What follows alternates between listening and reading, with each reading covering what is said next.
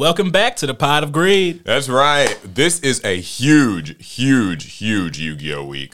Who would have guessed Yeah. that the Tokyo Dome event would give us so much? Yeah, we knew the Tokyo Dome was going to be saying some things, but we did not know there would be this many announcements. Plus, there's like Master Duel stuff going on. Uh, it's it's going to be a lot for sure. Yeah. Yeah, definitely a lot. So, um, yeah, hopefully you guys have had a good week. Shout outs to everybody watching the premiere on YouTube. One's in chat. One's Real in ones. chat. One's Real in ones. chat. Yeah. Um, let's see real quick though if we've got a new review. I think we do. Oh, we got. Okay, so this person says, "Awesome." His name is Sword Soul Sucker. Um, love these guys. They cover all sorts of card game news, not just Yu-Gi-Oh, and make it so interesting and fun. Definitely recommend Team APS due to the simple fact they break a lot of what's going on down in a way I can understand and bring up ideas I never even thought of. Keep up the amazing work, guys. Hey, we try. Thanks, much appreciated. I wonder if Sword Soul Sucker is a combination of Soul Sword, Sword Soul, and Vampire Sucker. Or are you just a sucker for Sword Souls? Oh, okay. Because the other way I was thinking would have been horribly inappropriate. Okay, yeah. yeah. So um, we appreciate the positive review. If you guys are ever on Apple or Google or anything that lets you um, review the podcast, Yeah, that is much appreciated. I- Five stars helps. One star probably still helps, but don't do that. yeah, I mean, don't do it, but I'll appreciate it. Okay, let's get going with the Tokyo Dome news because there's a lot to cover, and I'm gonna just try to kind of power through it. Mm-hmm. I think the first thing we got to talk about is probably the um The video. the video, the Yeah. Yu-Gi-Oh Chronicles. The video. So this is a um I would put it on screen and but I'm in like in fear of copyright strikes. Um, this is a an animated Yu-Gi-Oh short, I guess you could call it. Yeah, though those will be, it was longer than a short. Yeah, it was six minutes long and it was just a compilation of a lot of different archetypes, kind of notable ones. Um, it starts off with Dark Magician and Dark Magician Girl, but then it goes as far as to show Double A Zeus and Typhon. Yeah, and even like the Sky Striker cars and everything. So basically, they showcased a bunch of different archetypes in just beautiful, well animated kind of montages that just showcase parts of their lore stories. It was animated so well, you'd think Mappa did it. Yeah, this is apparently actually an announcement of Konami's new um, animation studio. It's just called, I think, Konami Animation. Yeah, Konami Animation. Yeah. Um, so here's what all got shown. There was Dark Magician and Blue Eyes um, following, you know, Blue Eyes, White Dragon, and Red Eyes were they were like in there in the, in the background, I think. And then we saw Maiden with Eyes of Blue and Azure Eyes Silver Dragon, Mm-hmm. the Spirit Charmers, the third Ice Dragon Trishula Unleashed, That that one looked cool. Melffys of the Joyous Forest, That was a Divine cool Arsenal, animation. double. Yeah, the Melffy one actually got a um, it kind of got its own separate like look more so. Yeah. that kind of looks like how their cards are drawn. Though I did think it. I so whoever put it together or whoever ordered it, they knew exactly what they were doing by putting Zeus right after Melffy's because that's their play. yeah, that is, yeah, that's true. The Melffy's do they they make Zeus. Divine Arsenal, Double A Zeus, Sky Thunder, which actually used CG animation, Mm-hmm. which I think was a very uh, it, it felt even more mecha in that way because it like felt mecha very anime, Gundam Seed yeah, mecha anime loved the CG. They and love it. crazy lasers. Lots of lasers. It reminds me actually about that uh, Divine Arsenal Zeus like put together figure thing, like Oh, the buildable figure that they yeah. announced a while back. That's not out yet. I it? haven't heard too I'm much more build about one. it. The Legendary Six Samurai. I liked that one a lot. That was because cool. that was the samurai fighting ninjas, right? I, I thought that the ninjas showed up, if Yeah. I'm correct. It felt like it was like basically the scene of evenly matched. as I think it was. Like I think that might have been what literally might have been that. I'll have to double check. Live twin and evil twins, That was basically. cool. Getting to see their internet personas and then also just them like off As the the- computer. they're streamers, but also phantom thieves. Who knew? Yeah, um, Fallen of Albaz was in there, which Mm-hmm. was really cool. Exodia, the guardian god of the palace, um, which I think is like technically might be that was probably related to the new Exodia stuff. Yeah, the new announced. Millennium stuff. Visas, the glimmers through stars and frost. That's sort of the, the translation Visa of Starfrost. Visa okay. Starfrost. All right, I was like, Because it said all the names, like trend, the translated OCG names Mm-hmm. were like in the trailer. So yeah, Visa Starfrost, Fire Kings versus Atlanteans, which gives me hope of an Atlantean uh, structure deck. That would be cool since Fire Kings have become a huge thing. Yeah, like Fire Kings just got a structure, and like the last time they got that, Atlanteans were like right after, and they're literally fighting each other. So the ocean up in flames is what that's called. I like it. Diabellstar, the curse defying witch. Now that one was more so like a, a much shorter animation. I wanted to see more, but I guess because the the Diabellstar story is still going, they didn't show too much. Yeah, you see her waking up in bed, I guess, with like They didn't show her. Bottle of water. Right, yeah. That'd be funny if that was beside the bed. Um, dragon Dragon Rulers, the paranormal calamity. Obviously you gotta have dragon rulers, they're very iconic. I forgot. Magistus, the great sorcery. So that, uh, showed the four huh? Oh, it was. I, I was trying to remember the Yeah, like Zoroa and um others. Uh, I don't remember their other names. I don't Crowley. know That's the only one I know. Yeah, I know Zorora because I use it or used it in Witchcrafters. Solfachord, the ensemble of happiness, got a slightly longer section. Turns out Solfachords were the ones playing the music in the trailer. Oh. Like it just kind of shows it, it lines up. I feel bad. I actually didn't recognize them. I thought they were the other like kind of They remind me of- archetype. I thought yeah. they were the um like is it not melodious, but not like melodious. Um lyra. no, not Lyrilusc, they're birds. Yeah, this I know what I know what you're talking about. Yeah, I just had them confused with a different archetype. I also thought they were like Madolche. That, But Dolce's food. Yeah, but we eat those. either way, and the video concludes with Sky Striker Ace Raye and Roze clashing. Which that one was kind of sick. So I thought this was really cool. This is um the not actually the first work of Konami Animation. It was not. as you informed me. Yeah, the Konami Animation actually worked on the OP for Reign the Seven Spellblades, an anime that came out two seasons ago, Yeah, a few seasons ago a now. few, a few seasons ago. Yeah, we watched it. and I remember feeling when I watched it, like I was like, man, the, the animation for this like intro is like really good. So And- it, it felt was- very It, yeah, it felt like a video game opening, not necessarily an anime opening. yeah. So like I said, a lot of cool archetypes represented. Uh, sorry, I can't show the footage here. I just don't want to get you know copyright struck or anything I'd like be, that. but I'd be surprised if you guys hadn't seen it yet. Yeah, I mean, you guys can see it. Look it up. Look up Yu-Gi-Oh uh, card game, The Chronicles. So this is exciting for a number of reasons. If you've been listening to this podcast, actually, we have said basically every other week I have a rant about how like Konami really does need to be making like, you know, exciting kind of animated shorts or trailers that, um, you know, that like That just expand on expand on cards. the lore a little bit, or just or just hype building, Yeah. right? Like if a new set's coming out, like let's let's get a trailer. Let's kind of see, We're always asking for more anime. yeah, let's see what the story is. And this could be interesting too in that regard, huh? Hmm.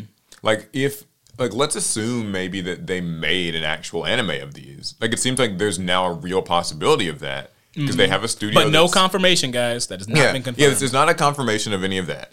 That so that's actually one thing that I have seen a lot of people online like having a misunderstanding.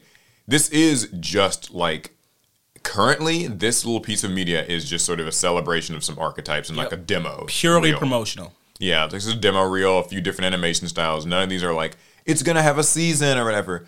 However, Relax. However, because it was very popular and mm. because they now have an animation studio, I think that that means there could be there's a lot of potential for that.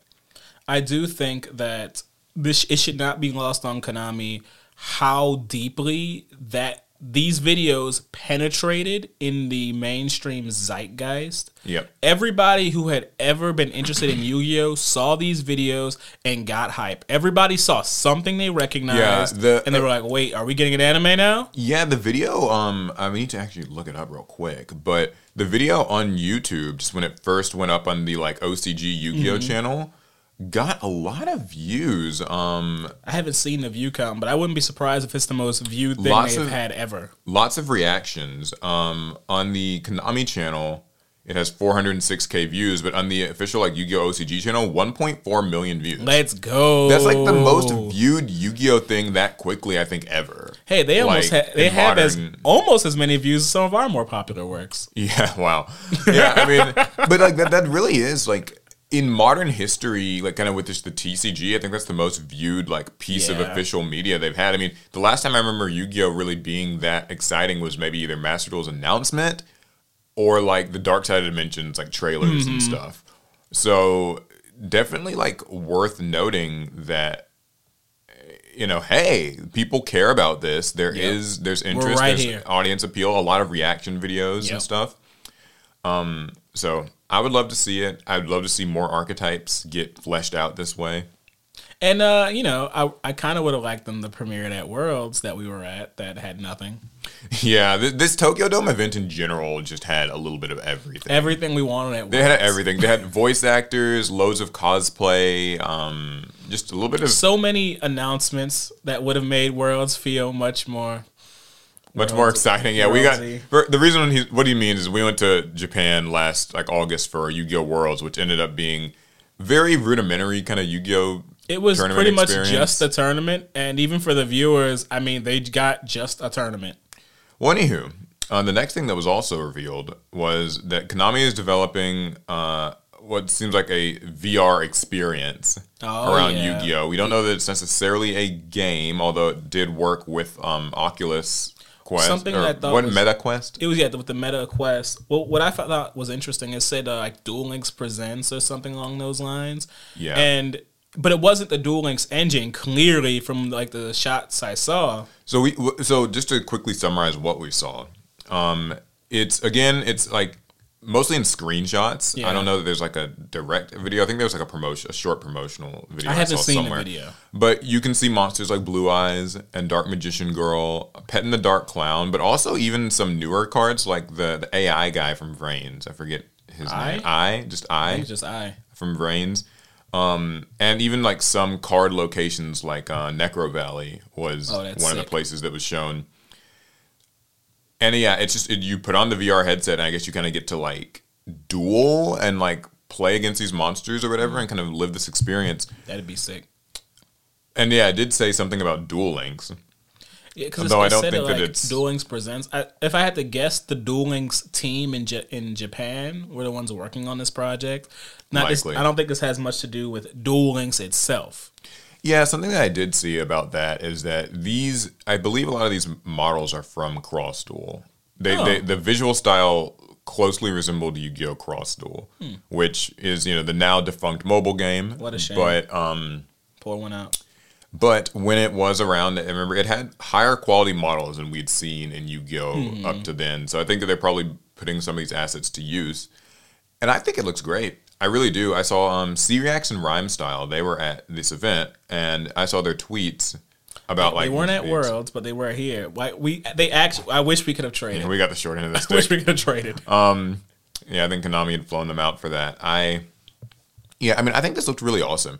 It certainly channels that like dark side of dimensions look, where like Yeah. Kaiba and his, you know, the the blue hologram Dark- like cards appear in your The, hand, like- and the almost immaculate like shading and line art in Dark Side Dimensions. It really is like peak Yu-Gi-Oh look. yes, That yeah, definitely. excellent. Um, and I think that also like just there's a lot of excitement in the idea of like Yu-Gi-Oh VR Oh, specifically. yeah. Like I think everybody's always been like asking for holograms and um, Mm-hmm. you know, like like are we gonna get, you know, I mean, this is all because this is all ground Yu-Gi-Oh the franchise has tread before. Mm-hmm.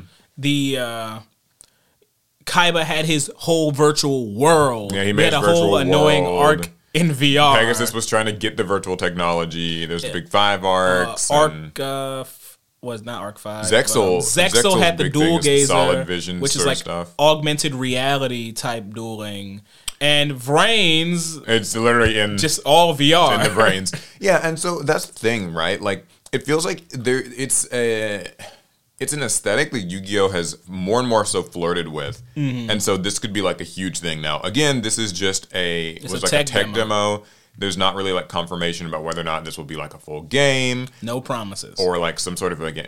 Maybe if, even if not a game, like a app experience thing. I don't know, but I do think it's kind of exciting because a you know Yu-Gi-Oh's done that, and but also b like VR in general in the world right now is like it's picking up a little bit.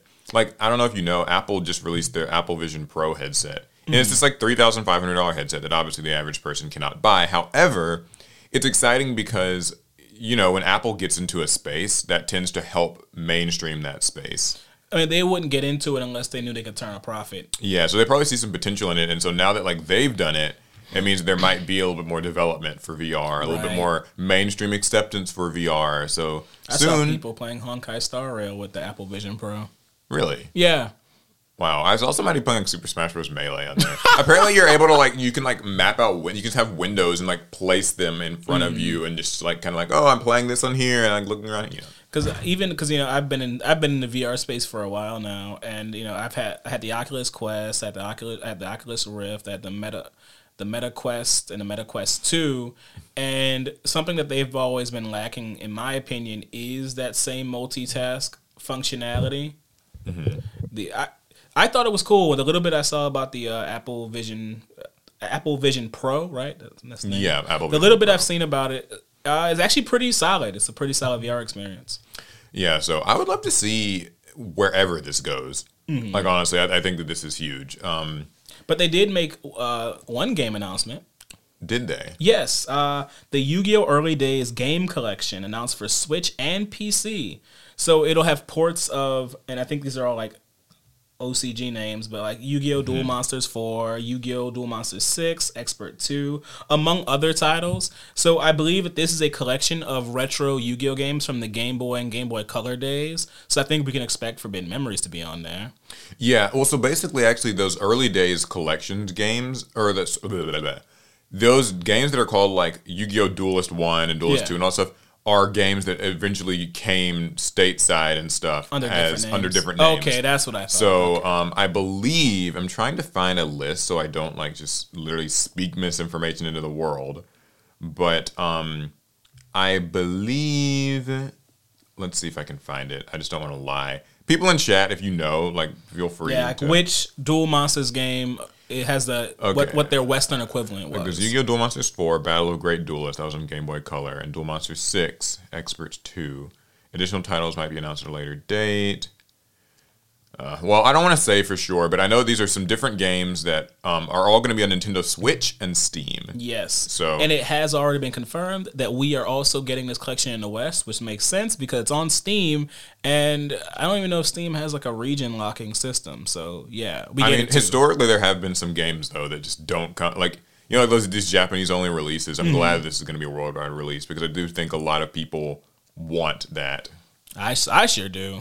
So uh, that'll be really cool. I mean, I think it's just nice to have new Yu-Gi-Oh video games. I would have also liked to have seen. I don't think it'll probably be in this collection, but it would be really neat to see maybe what is the PS2 one? The P- what? Duels of the Roses. Oh, I don't know if that'll. Yeah, I don't think it'll be on this, but I would love to see that get like remastered maybe and kind of released in the modern I guess age. since it's gonna be on um, Switch, that means any game that was on like a Nintendo like handheld or maybe even like like GameCube maybe will be in there. Yeah, that could be like a second one if the first one does kind of well. Yeah, I think you true. could see. I could see uh, with this with these Yu-Gi-Oh video games, a lot of um, people doing like first time playthroughs of these old classics. Mm-hmm. Um, you know, for like streams, reaction vids, that sort of thing, like kind of let's plays. Um, so you know, I wanna I wanna challenge Jesse Cotton to a match of In Forbidden Memories. yeah, The winner- old ass The winner game. the winner becomes the best at Yu-Gi-Oh. yeah, the entire title's on the line. Yep. The on Forbidden thing. Memories, this RNG nonsense game. Yeah, I, I've been meaning to uh, say we should play Forbidden Memories. I think like a channel video, dude. People apparently really love Forbidden Memories. I don't know if you knew, but how do you know about this rabbit hole? I mean, I little? know I know it's a game. Yu-Gi-Oh! Forbidden Memories. Sorry to like tangent real quick here. Yu-Gi-Oh! Forbidden Memories is actually like a huge just game in the like speedrunning community because it's like full of RNG nonsense and like kind of exploits and stuff, and it's really hard. Like it's just a very mean, it's- it's difficult not game. The game. systems that work do not at all align with like how regular Yu-Gi-Oh! is played. Apparently, you have to like fuse monsters, and you can't always know what monsters fuse into each other It's a very frustrating game. and like all that stuff and like there's just like a huge audience for it like people love watching just I'm Yu-Gi-Oh! Me- Forbidden Memories game Because Forbidden Ma- Memories made me want to throw the cartridge. I remember someone gave me a copy, or I stole it. I'm not sure how I got it. I you stole buy it I don't know how I got it. Okay. it. But as a kid, I got a copy of Forbidden Memories secondhand, we'll say, and and I remember I got stuck on a CPU where I couldn't figure all his his monsters were all bigger than mine, and I kept fusing, and the results were always random, and I couldn't I couldn't Yeah. beat it, and I got, I got I think so the meta of it is that like it's twin-headed thunder dragon or something is like the best fusion monster or one of those like thunder what a dragon things. horrible best fusion monster. Oh, yeah, I saw some video where it was just like, why like Forbidden Memory is the hardest thing ever. But anyway, I don't think um, some of the newer stuff will be in this collection, but I would I would be surprised if like maybe they threw Forbidden Memories on there. That'd be Because Forbidden, Forbidden Memories and Dark Duel stories have like a connected story, I believe. oh, okay. Like the You know story actually, they do. They do. yeah. And? I think yeah, so like some of those early games all had like a through line. It's just not really known because they got all these uh, weird yeah, because what? and- That's the those are the games where they introduce like Simon, the video game character. yeah. And that's important because that actually leads us into some of the TCG news that was announced during the Tokyo Dome event. Yeah, well, actually, you know what? Just let me finish this video game news with the Duel Links announcement. Oh, okay, Because that's cool. actually a really that there's Duel Links and a, a quick Master Duel thing, and then we'll get to TCG. All right. Just keeping it all Tokyo Dome real quick, um, or Tokyo Dome game adjacent stuff. Duel Links is getting um, what is the the summon type called? It's called Maximum Summon. yeah, Duel Links is getting Master ma- Maximum Summon. Maximum. maximum Summon. What is that? That's So- a Rush Duel thing. I Yeah, mean, it's I a know. rush duel thing. Uh, it's the concept of you we have our three. It's, it's you know like speed duels. You only have three monster zones. Well, in rush duels, you can have what's called like a maximum summon, where it's it's one monster, but it's made up of three parts. You're not fusing them. You summon each part to a different zone, and oftentimes the cards they come together to make a larger artwork, and then they're treated as one monster and but what they have all of the monsters effects so you kind of blow your opponent out is the idea at that point because um It's just sort of like a high risk thing. it, it it's a high risk thing because typically the parts of your maximum summon are bricks or fairly useless on their own Yeah. but when you make one monster that has three different effects with high stats suddenly, now your opponent has a hard time interacting with you. Your opponent has a hard time dealing with that threat. So maximum summons are a great way to just blow your opponent out. I imagine it's going to look amazing in Duel Links because every maximum summon is going to get an animation. I'm sure. yeah. So that's just coming on February twenty eighth. Yeah, so that's actually Pretty- this month. But even more interesting than us just getting maximum summons because they've they pretty much announced the first two maximum summons, which were also the first two in Rush Duels. So they're not too interesting. They're not that what are they? Of, I don't remember their names. They Oh, have okay. weird Japanese I know names. it was like blue eyes. Thing, There's one is a combination of like super robots, and the other one is a like is a three headed dragon thing. They're okay, but more interesting is they also announced that every player will get one copy of each of each of the pieces of the Harpy Lady Sisters maximum summon. Okay. So you actually get that for free, is my understanding. That means you get the Harpy Lady left, middle, and right.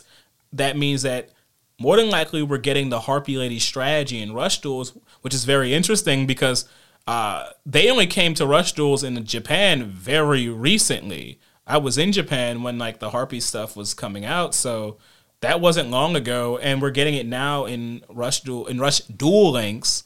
Yeah. So Rush Duel Links. this it, like we've seen in, with other things with the master duel and with duel links they're kind of breaking their formulas a bit to try and uh you know just to entertain us some more Yeah, a quick thing on Master Duel too. Um, there's more actual Master Duel news here in a bit, but this is some of the things. One of the things that was announced at the Tokyo Dome is uh, Yu-Gi-Oh! Master Duel AI project.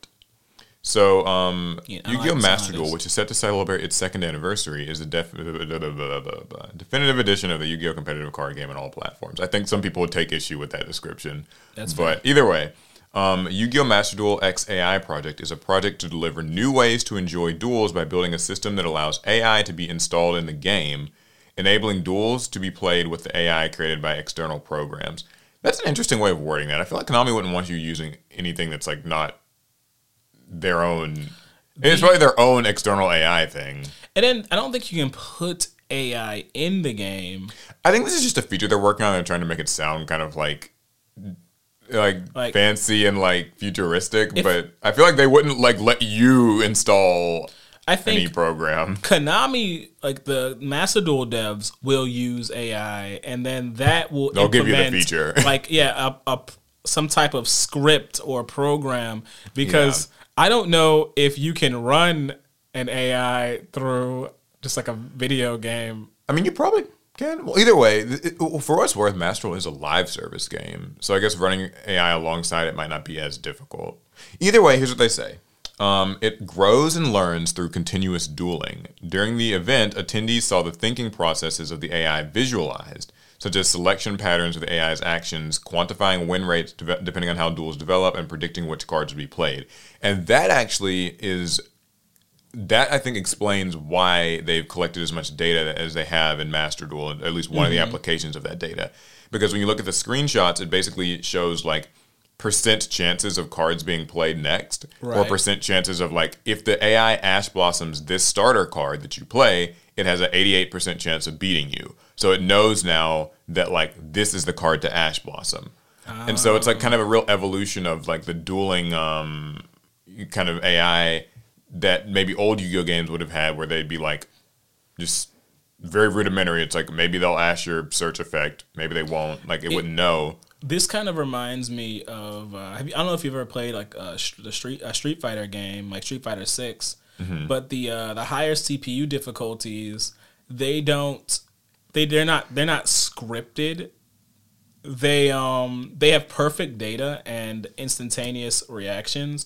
So the moment you press a button, the computer automatically reads your frame data and yeah. takes the appropriate action. See, a lot of people feel that that's not a good kind of AI because mm-hmm. that's like kind of the fake difficulty thing where it's simply perfect. Right. And it doesn't actually emulate really what a, playing a person would be like. Like, yeah, it'd be very good, but if they literally always just pick sort of the right answer in a response time window that is unrealistic, right. then it's no longer really a good experience.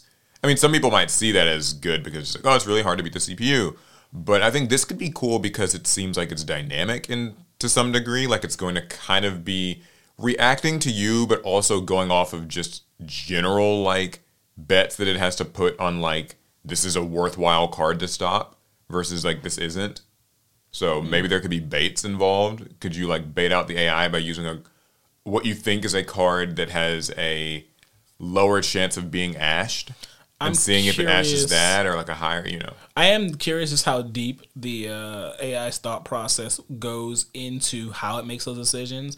Because is it also making kind of hard calls about what's in a person's deck? Because mm-hmm. you know, like when you when if you play high level Yu Gi Oh, you know you're clocking uh, each and every card your opponent plays, and especially like tech cards or cards they side in, if they've played it once, you're wondering, okay, how many more do they have in their deck? That influences your decision making, and I wonder if the AI is doing oh, the same thing. Yeah, I, imagine it would probably know that, yeah, which I think might make it feel a little unfair. But well, it might not know that, which would make it even more interesting. That True. it's now it's making it's betting like in an actual Yu-Gi-Oh match at table at table two, it's actually betting that you only have two copies of this like of this uh, hand trap, and so now it feels like if I play this card, it's more than likely going to succeed. Like that could be really interesting. Also difficult. I don't know. I don't know how how you would actually make that. Look, I'm not a software engineer or a programmer, or coder, or, any of that, that stuff. Yeah. Um. So cool though. Just AI, I think, yeah. in, in, in a game like this could be fun. There's not actually there's no confirmation of whether or not the feature will actually appear in Master Duel yet. Right. We don't know that that's going to happen. Like with many of the things shown at the Tokyo Dome, a lot of this is more proof of concept. A lot of this is the, are the things Kaiba worked on when Atem disappeared. Yeah, it feels like Kaiba just took over took over the Yu-Gi-Oh card game in real life now. Because now I think about it, the Master Duel AI, that's what he was running to duel against the Pharaoh over and over again. yeah, so the the Master Duel uh, AI, he's working on that. um, he developed Master Duel. I'd honestly believe it, Kaiba. I mean, because you know, like when they made Cross Duel, like it basically was implied that he was kind of like it did. Yeah, he like made it or whatever.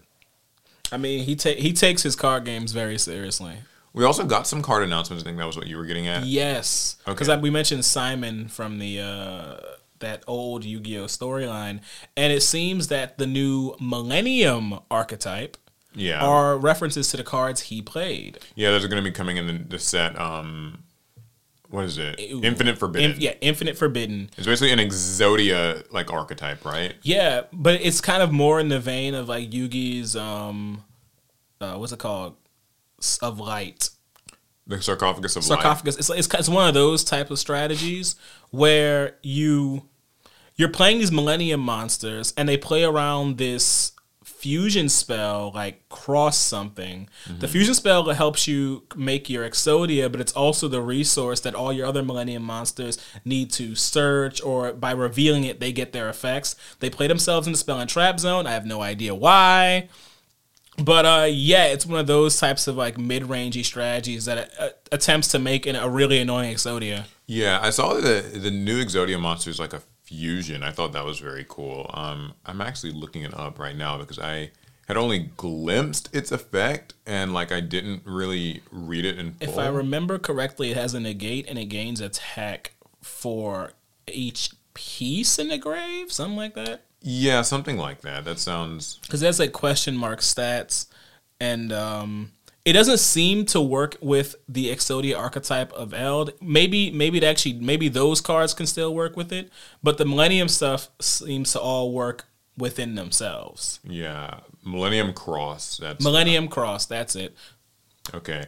Yeah, I'll have to take a look at all these cards. Um, there's a lot, man. Yeah, there's quite a few. I mean, I I guess we got what we expected, which was announcements of Infinite um, Forbidden, at at the uh, live stream of like Tokyo Dome. So very cool. I was also going to say there is we got that you know that Soul Exchange card with like the blue eyes on it or whatever. Oh, did they reveal its effect?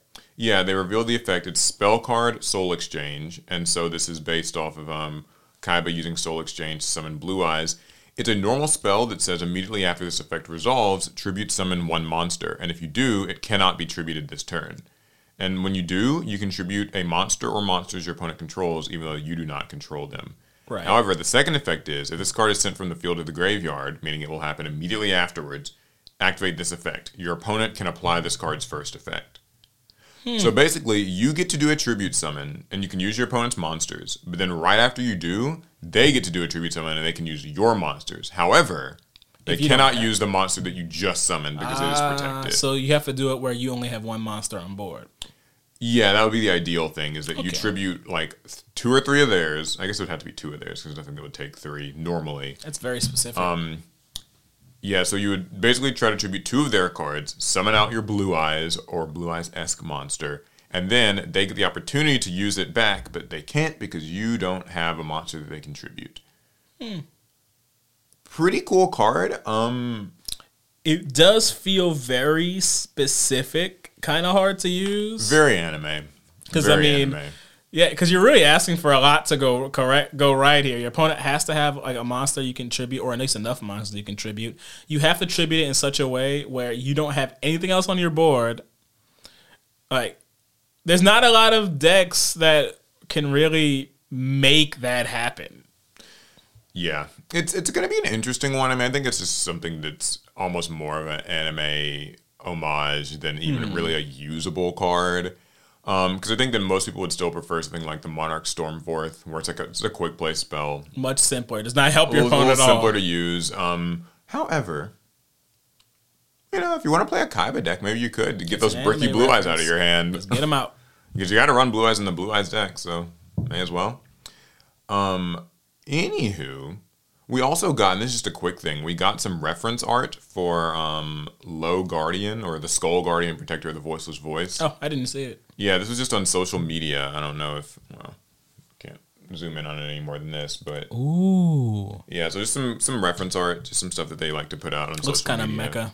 some notes on its design. Um, it says like about half of each blade is wearing the clothes from Sauravis, and taking the design of Skull Guardian as the base, components from Saffira and Sauravis were also introduced.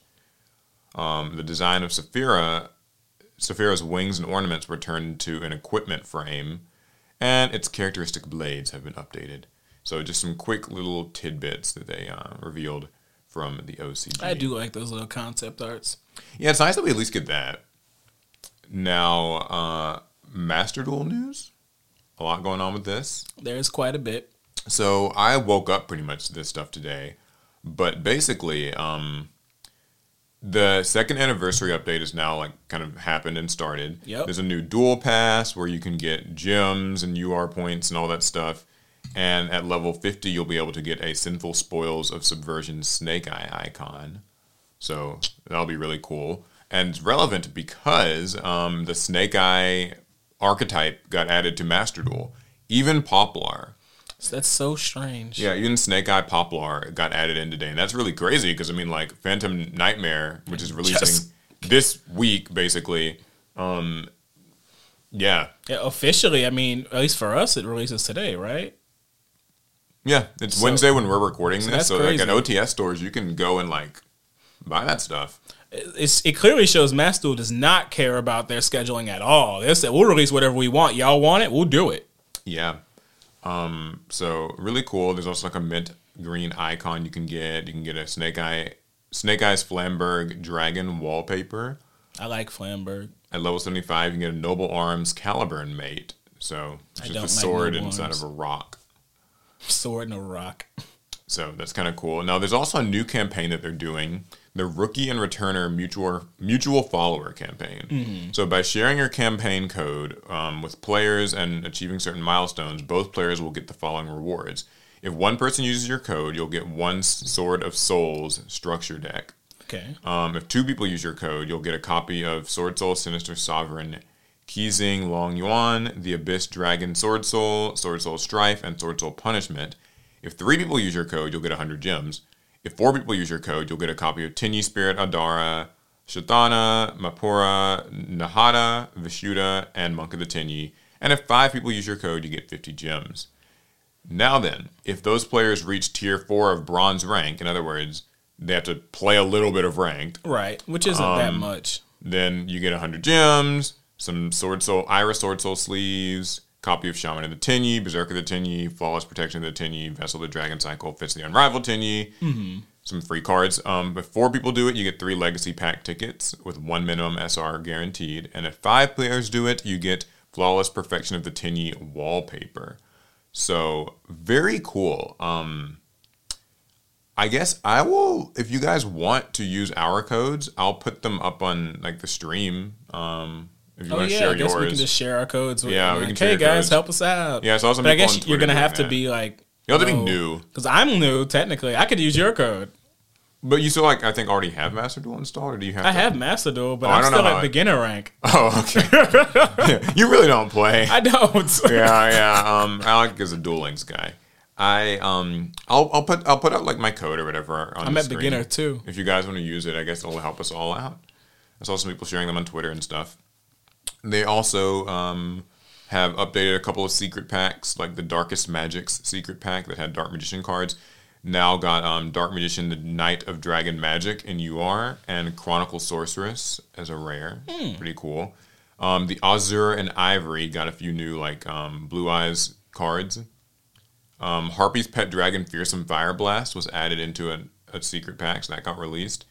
Um, some Crystal Beast cards got released. Um, TGs, I believe these are the ones from, From, oh yeah, the new stuff. yeah the new stuff from Age of Overlord, the TG cards.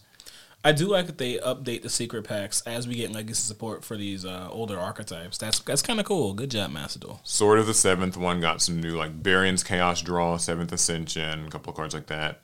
Um, Odd Eyes Rebellion Xyz Dragon and Odd Eyes Rebellion Dragon Overlord got added in. Um, a few new Blackluster Soldier cards, Destiny Heroes, other things like that. There's a login bonus going on right now for the second anniversary. So um, I logged in today. if you log in for seven straight days, you can get some tickets and gems. I can't make that promise.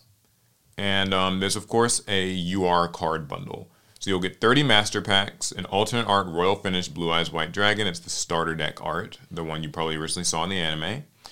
Um, a Blue Eyes Mausoleum Duel Field, which looks really cool. Blue It Eyes, actually does look cool.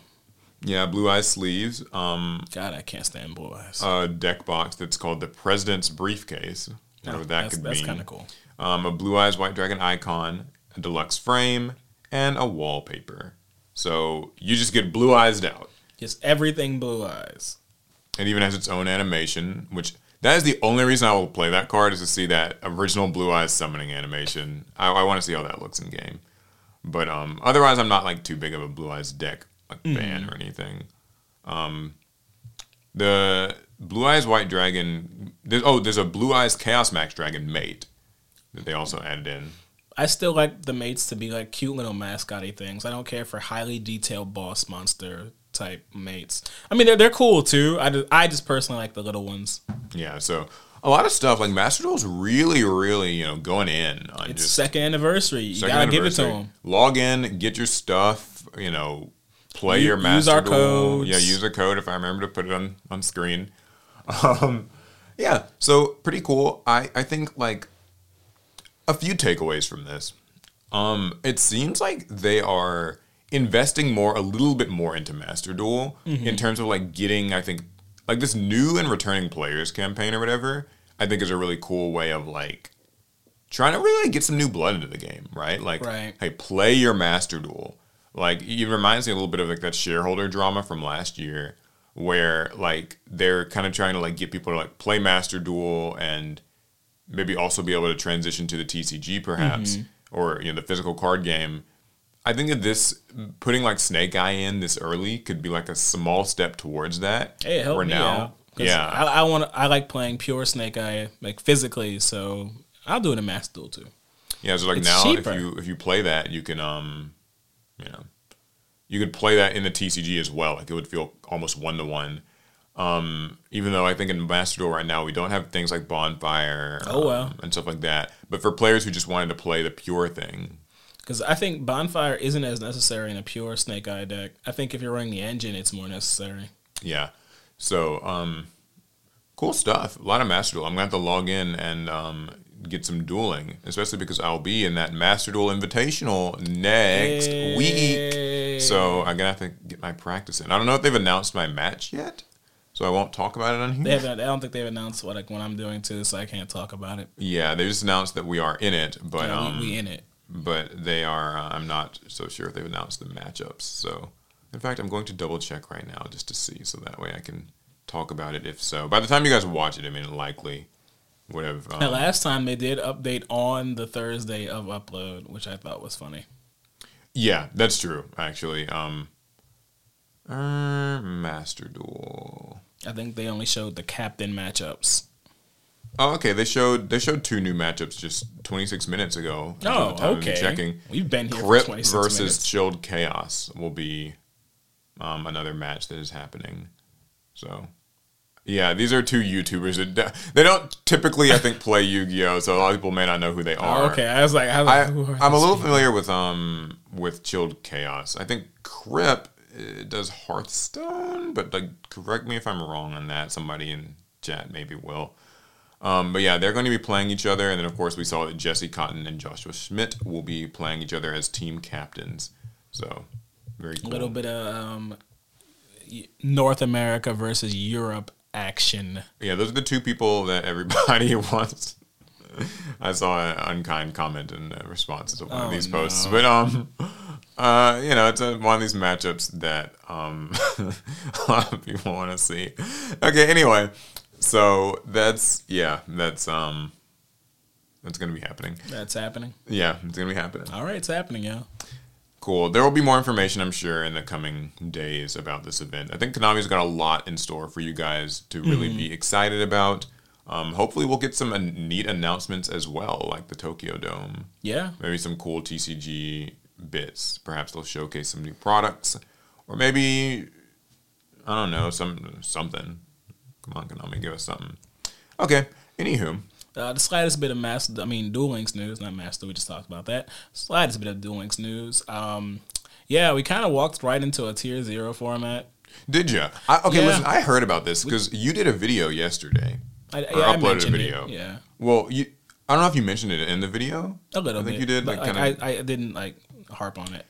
Well, I like made a video that was like Duel Links is a better game than Master Duel, which is something Mm-hmm. I want your explanation on. But first, you can tell me about the uh, this tier zero format. Yeah, it, it was kind of random. No one was no one was really expecting this. We kind of, but we kind of like pranced straight into it.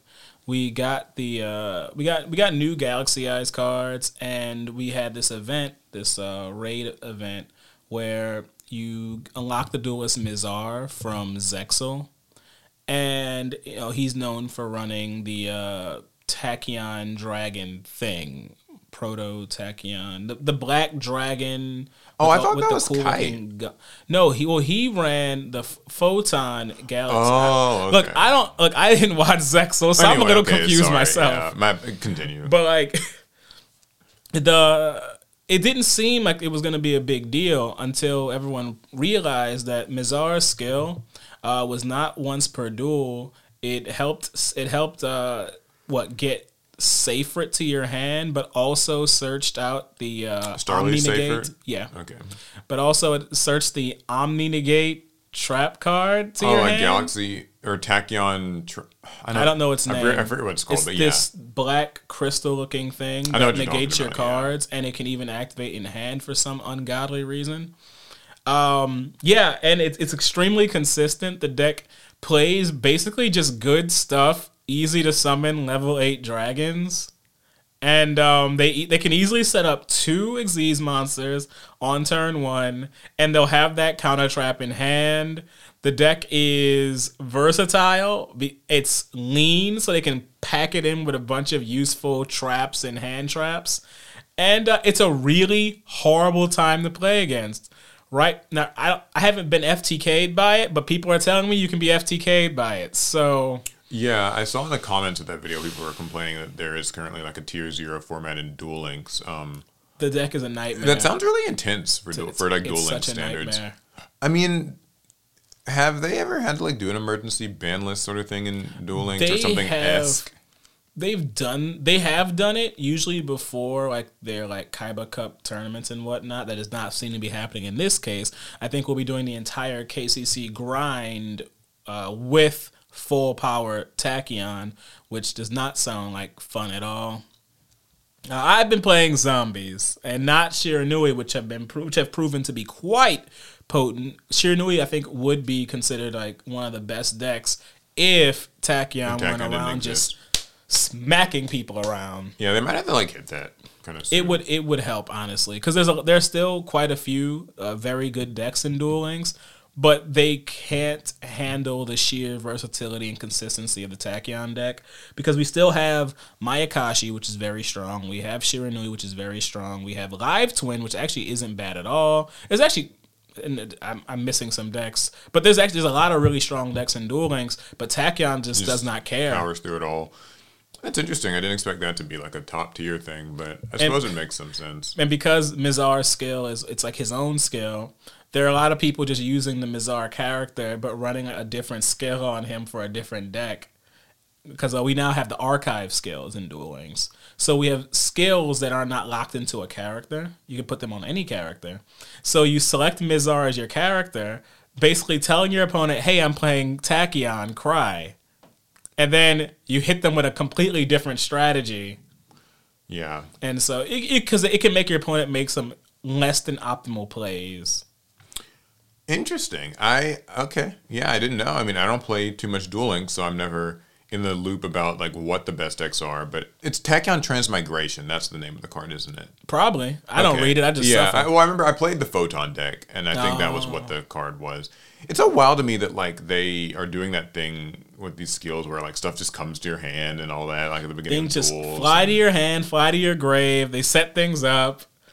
I'd complain, but I use the odd eye skill aggressively to make my raging dragon. So Yeah, well, tell me a little bit more about what you mean by Duel Links being a better game than Master Duel. Alec Oh, made a video yeah, I about this on the that. channel That like yesterday. a- if y'all want to see it, that I made. Um, well, no, I mean, you know, yeah, I just I don't know. Uh, I don't think that it's like a When- objectively wrong opinion or something. Yeah, I'm, I'm a big fan of the Yu-Gi-Oh anime series, multiple of them, in fact. And one re- but I don't play a lot of Master Duel, and the reason why is because Master Duel to me is just a another version of the TCG. And so that just means that it has all the problems of the TCG, just as a little bit. E- it's just easier to get cards. While Duel Links, it's a completely different format, so I don't have to feel like I am a slave to the same TCG metagame that I've been dealing with for years. But also, there's a stupid amount of anime references, and I really enjoy those. Even from Yu-Gi-Oh series that I didn't watch, I found myself in the Vrains world, in the Zexal world, a lot lately. And I've really enjoyed all the anime references, despite the fact that I didn't even watch all of either one of them or even enjoy one of them. Yeah. But I don't know. I find Duel Links very easy and fun to play. It has, it does have its issues. It's a gotcha game. Yeah, I hear it's very, very. uh Yeah, Some people say cruel with yeah, the it microtransactions, kind of You pretty much demanding your money. If you want Duel Links to be free to put free to play, you have to aggressively grind it. You have to put in the hours. There's no way around it. But if you're like me and you've had an account for years, and so you've been unlocking worlds and unlocking characters and not developing them, there's a lot of free currency that just up for grabs. You just gotta put you put in some time, and you can pull as many packs as you want. You can you can build some cool stuff as and you don't have to even touch PvP. Like it's a completely optional thing in Duel Links. Yeah, that's interesting. I um the way I've always seen Duel Links is like I think it is a better Yu-Gi-Oh game than Master Duel is. Mm-hmm. And by Yu-Gi-Oh game, I I mean like Yu-Gi-Oh the IP game. Right. So um there's like all the different kind of alternate game modes, the different dueling, the different like worlds and stuff. Yeah. like I know there's like turbo dueling from like Five Ds. There's like inter, what's the entertainment dueling from Action Duel. Action Duel from Arc Five. Um, you know things like that that feel like they're really um, l- allowing you to explore the worlds of the anime. Tag dueling is really fun. Yeah, there's too. tag especially in the Pendulum Arc Five one. That was fun. Yeah, I um I think that with those, there's obviously a lot to explore, um, and I think that there's like it, it keeps it fresh. Mm-hmm. There's there's voice acting and stuff like that, which I love the paired characters like Yuma and Astral and uh, what's it, I and Yusaku or Playmaker, where both characters are talking. Usually they, they have their own little like conversations and quibbles during the match, which is fun. yeah, I know that they transform together and You- stuff. Yeah, they do the Zexomorph where they uh they finally see eye to eye. Yeah, which I think is like a. It, so if you're a Yu-Gi-Oh like the IP fan, I think Duel Links is a, probably a better game. It feels more true to the source material and stuff. Whereas meanwhile, Master Duel does not really reference the anime at all. It's just kind of like play the cards. Play the And- cards. You know, if you enjoy the TCG, you'll enjoy Master Duel. Probably depends on how much you like Maxi. Yeah, it depends on how you feel about but Maxi. but um, I do think like Master Duel doesn't feel like as much of a like Yu-Gi-Oh anime game. It's just more of a Yu-Gi-Oh card game. And, And, but my biggest strike against Master Duel, because I could leave, I could let leave all that alone about not having the anime. My issue with Master Duel is it does not have anything to do outside of PvP. You have the Yeah. gates, but once you clear the gates, that's it. Yeah, Master Duel, it's got a severe. I don't say like severe. Well, I mean, you, yeah, you ladder. Yeah. And if you aren't laddering, then I guess you can play in whatever the current event is. But like the fact that there aren't really like alternate fun different game modes could be seen as a weakness that like Duel Links covers way, way, way better. Um, I know some people bring up the monetization thing, where like Duel Links seems like it, from what I've heard, asks a little bit more of your wallet They, uh, than uh, Master Duel does. Master yeah, Duel, that's true. it's crazy actually that people will sometimes call Master Duel like a money grab when in my opinion it is on the kinder end of like you know mobile games that have microtransactions. You really can just Master Duel is play Master actually Duel and be quite okay. kind, but you have to be. But like Paul's perspective is quite different. Paul's a pretty aggressive Master Duel player. When he's playing Master Duel, Yeah, I do he, play a He gets he gets it out of Master Duel, and so Paul will get plenty of currency. And since he's more, he's one of those people that gets satisfied with his decks. He doesn't spend the currency as soon as he gets it. So when it comes time for him to build a new deck, you're saying him like I'm not right well, I'm talking to them to We're let talking them to know. me. We're talking to each other. Okay, well, I was conversation letting with them us. know. Anyway, They're just listening in. when you play, they uh, now you'll have the currency, or it won't take you too much more effort to get Yeah. there. It's- but when I play, Yeah, like if you take like big breaks, or if you're not like a frequent player, it, it it's it's not even okay. To even go a step further than that, it's not even a matter of like that you can't take breaks and stuff. It's more like if you want the shiny new thing out of nowhere, Mm-hmm. then you're like in trouble. So it's like Snake Eye just came out, and you know you want it. yeah. But, Ask like- me how many gems I had when I logged in. Oh, I don't want to know. One hundred. Yeah. That's, so that's the thing. Like, is if you play regularly, you'll have enough gems to kind of like buy packs and kind of figure stuff out. You'll be doing the duel pass. You'll get the free material and stuff from that, or not free, but you know, more or less free material from that. But like if you if somebody just heard, oh my god, Snake Eyes and Master Duel, and I want to like play it now, and I've never played Master Duel before or whatever, haven't played in like months. Yeah, that might be a little bit tougher. So it's a matter of like how much patience do you have? Are you willing to commit to the like continual lifestyle of like kind of playing a good bit each week? that you do have you have to grind a little in Master but if you do, the game is actually quite free to play friendly. It's very sustainable. I think it, it will reward you with sustainability. Because I was surprised that the new cards that they just released were craftable. I assumed that they weren't going to be craftable to force you to have to grind for gems and open packs. To, but if you can craft them, that means you Yeah. can do both, and you'll build You can the do both, and you you'll want usually get stuck quickly. fast. I think the people who complain about Master Duel being like just like this expensive cash grab are people who are um I hesitate to use the word greedy, but I will say people who are maybe Impatient. impatient. Yeah. Where like I want to build every top deck, all of them as soon as they come out, like all the time. And that's just not really feasible without maybe being willing to spend a little bit. And it's crazy when I think about it. Master Duel doesn't even charge you for the accessories. They're also Everything's earn- paid in gems. It's all gems. So if you can earn gems, you can have anything that's in the game. And you can earn gems by just doing your dailies. Like log in every day, get X amount of Xyz summons or X amount of damage in, and like you'll just get gems. So, you know, I think Master Duel's pretty good in that regard, but I do see where like a Yu-Gi-Oh player who likes like, you know, Yu-Gi-Oh the characters, the world, might not get as much out of um Master Duel. It also comes down to do you like the 3D animations of Duel Links versus maybe the 2D kind of like animated, like live 2D summon Right. animations. Things like that are more subjective though, so I can't really like. And for, for in the case of um like Duel Links, those are almost always just relegated to like anime cards and whatnot. Yeah, so I think that honestly both games are really quite good. The fact that they were both represented at the Tokyo Dome event too also lets me know that like, hey, Konami still cares about both. Like they're they're still you know putting their attention to both and not just you know forsaking Duel Links for. I Master think that'd be a horrible mistake. yeah, because Duel Links has a lot to offer. So It's all we get. It's all. It's all the Yu-Gi-Oh anime we have now. yeah, basically. I mean, hey, you don't want to go Rush, man? You go go Rush? No. I don't have cable. I don't know how you watch it actually. I I don't. don't I don't know know what the what the means know. of it. You probably have Crunchyroll or something. I I don't don't know. know. I never finished sevens.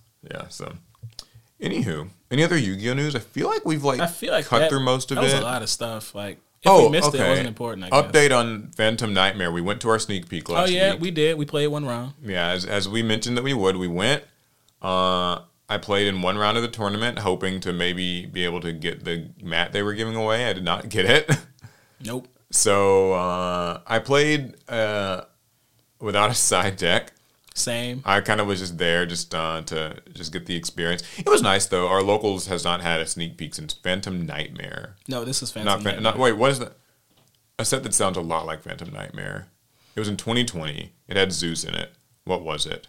It had Tri Brigade and Zeus. Was right there. Return of the Duelist. Oh, I don't remember anymore. Oh my God! What is that set called? I am so mad that I can't remember this.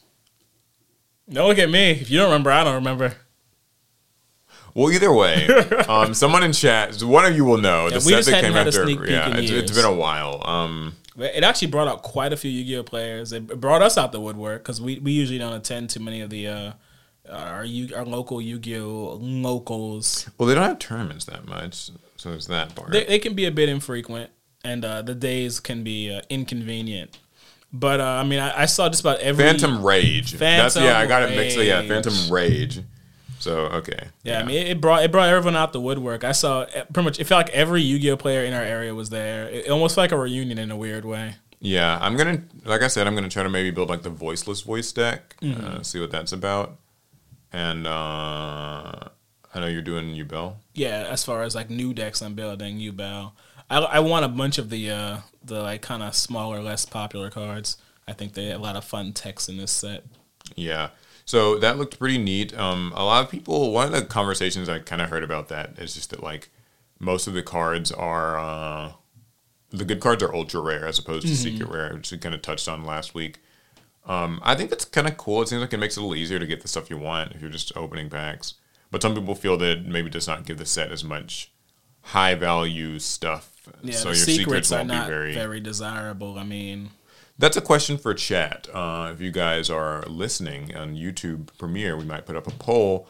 Do you think that um, do you prefer like kind of the rarity distribution of this set, Phantom Nightmare, where you get more like good cards as ultras, or do you prefer Age of Overlord, where more of the more of the good cards are secrets, and how each of those things affects the viability of getting certain pulls or the value that you might get out of a certain pack?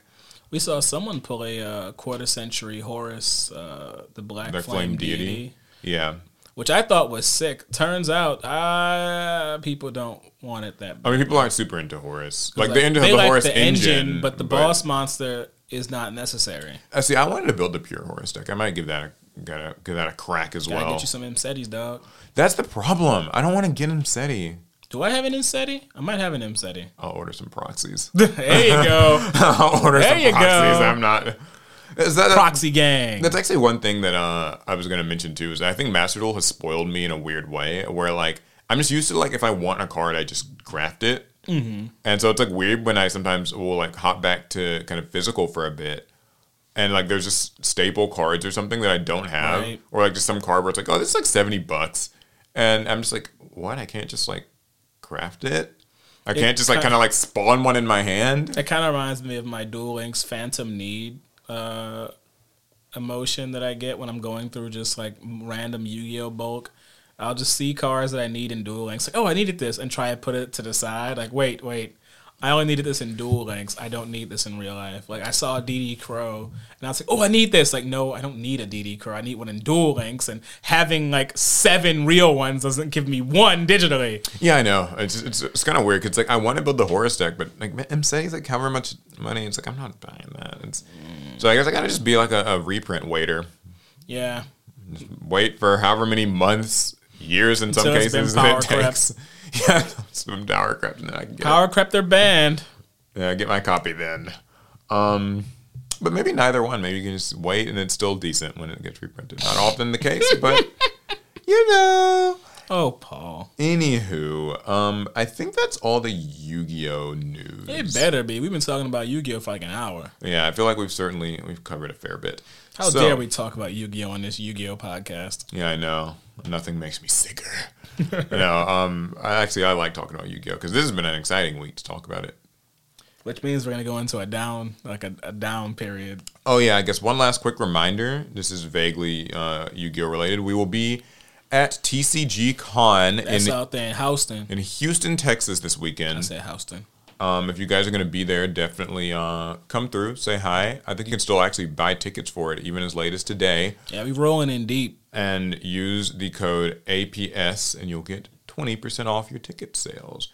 We'll be there, as well as Chris, Trell, and Larry. You can come say hi, have some duels, have some trades, and everything else. Okay. And guys, just wanted to let you know, I'm having uh, some financial issues. I might just be trying to sell cards. So, uh, so come, Yeah, come and just take all of Alex stuff. Coming by. Um, oh, okay. A final, really quick one I just remembered. There's Oh reprints in the next OTS pack.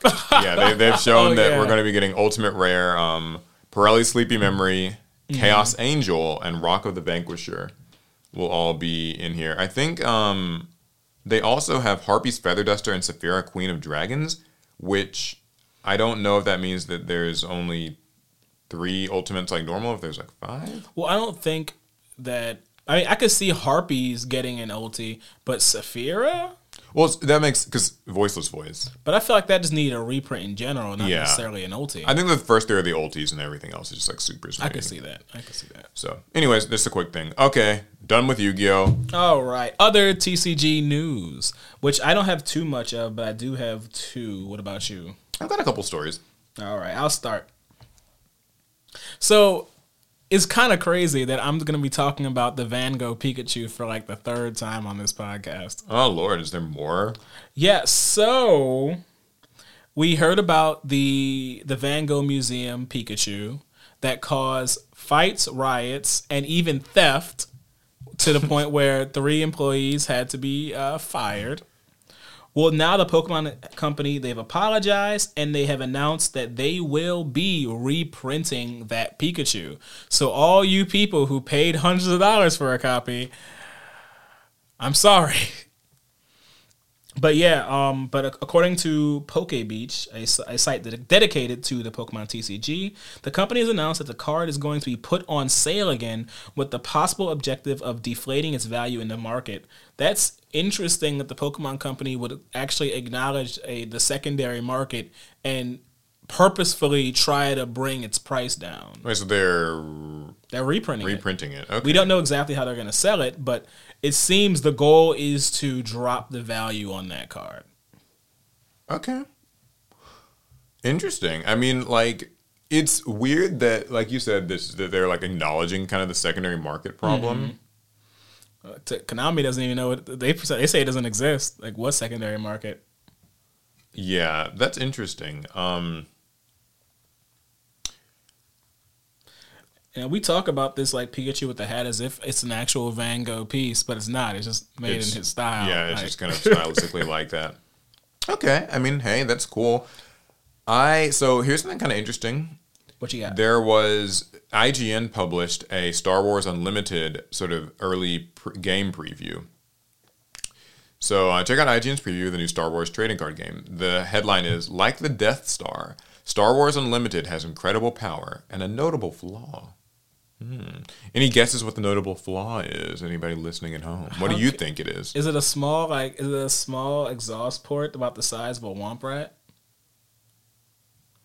Paul the upcoming trading card game. Yeah, I don't know any of this. the upcoming trading card game, Star Wars Unlimited, is off to a promising start. If the two starter decks I tried out are any indication, well, nice to know that some games have good starter deck products. Woo! If has you step into the role of an iconic Star Wars character, battle it out on the ground and in space, and use all manner of weapons, vehicles, and allies to destroy the opponent's base and claim victory, Alec. Makes sense to me. Unlimited sets itself apart from the big three card games, Magic, Yu Gi Oh! and Pokemon, by constantly bouncing back and forth between each player, creating a fun rhythm that keeps you on your toes. But while the Force is strong with its gameplay, its artwork doesn't exactly have a high midichlorian count? Midichlorian. Midichlorian count? Yeah. Okay. Paul doesn't know Star Wars. So uh, they have this like long article and there's like some pictures of it in play and I'm not gonna lie, it looks it looks neat. I'm just gonna kind of skim through some high points. Um, it was clearly designed by people who are longtime TCG fans with numerous rules and mechanics that reduce common criticisms of other games in order to amp up the fun and strategy. For example, you start each match with two resources to spend rather than having to build up from nothing in games like Magic. Speaking of resources, any card can become the resource used to pay card costs, rather than having dedicated resource cards such as lands or energies. Okay. So there's no chance of getting mana screwed or flooded. What a relief. So it's, it's so that kind of reminds me a bit of uh, how in the One Piece card game they ramp up the DON!! system, that's the energy, Mm-hmm. quite quickly, so you never feel starved. But also, any card can be your mana, like in Lorcana, where most cards are inkable. The biggest departure from your typical TCG is how both players effectively take their turns in the same round, called the action phase. We play Yu-Gi-Oh! We're used to this. Um, each player takes one action at a time, back and forth, until both players pass, not unlike Legends of Runeterra. Then the regroup phase has both players draw two cards, put down another resource, and ready up their cards for another round of battle. That's so interesting. So it's it's a it's a literal shared turn. So you take like a one action at a time. Like I do something, you do something, I do something. we again. both draw, then I go, then you go, then I go, then you go. Only taking one action at a time took a lot of getting used to, and my opponent, a magic veteran, often tried to play additional actions out of habit. It's nearly impossible to carry out a strict plan for your turn because your opponent's next action can and often will disrupt your line of play by destroying your units, bolstering your defenses, or using hmm. game changing abilities. You're constantly forced to think on your toes and pivot to a new plan based on the ever changing board state. Feels like a highly disruptive game. There's no way to interrupt your opponent with Never a counter spell or trap card, so it all comes down to trying to outmaneuver them. In that sense, it's not unlike a game of chess where one chess piece is moved at a time, slowly building an advantage until you can lock up the win. Cool. Okay, now a last thing, um, uh, or another thing, another unique aspect of Unlimited is the dual battlefield, which is split between ground and space. Characters and land vehicles are played on the ground, while X Wings, TIE fighters, and other spaceships are placed on the space side of the board. Units of one type can only attack other units in the same zone, so a ground unit can attack opposing ground units but not space units. That's actually pretty cool sounding. Makes sense. Um, however, a small number of cars can interact with the others, such as TIE Bomber hitting ground units with a bombing run.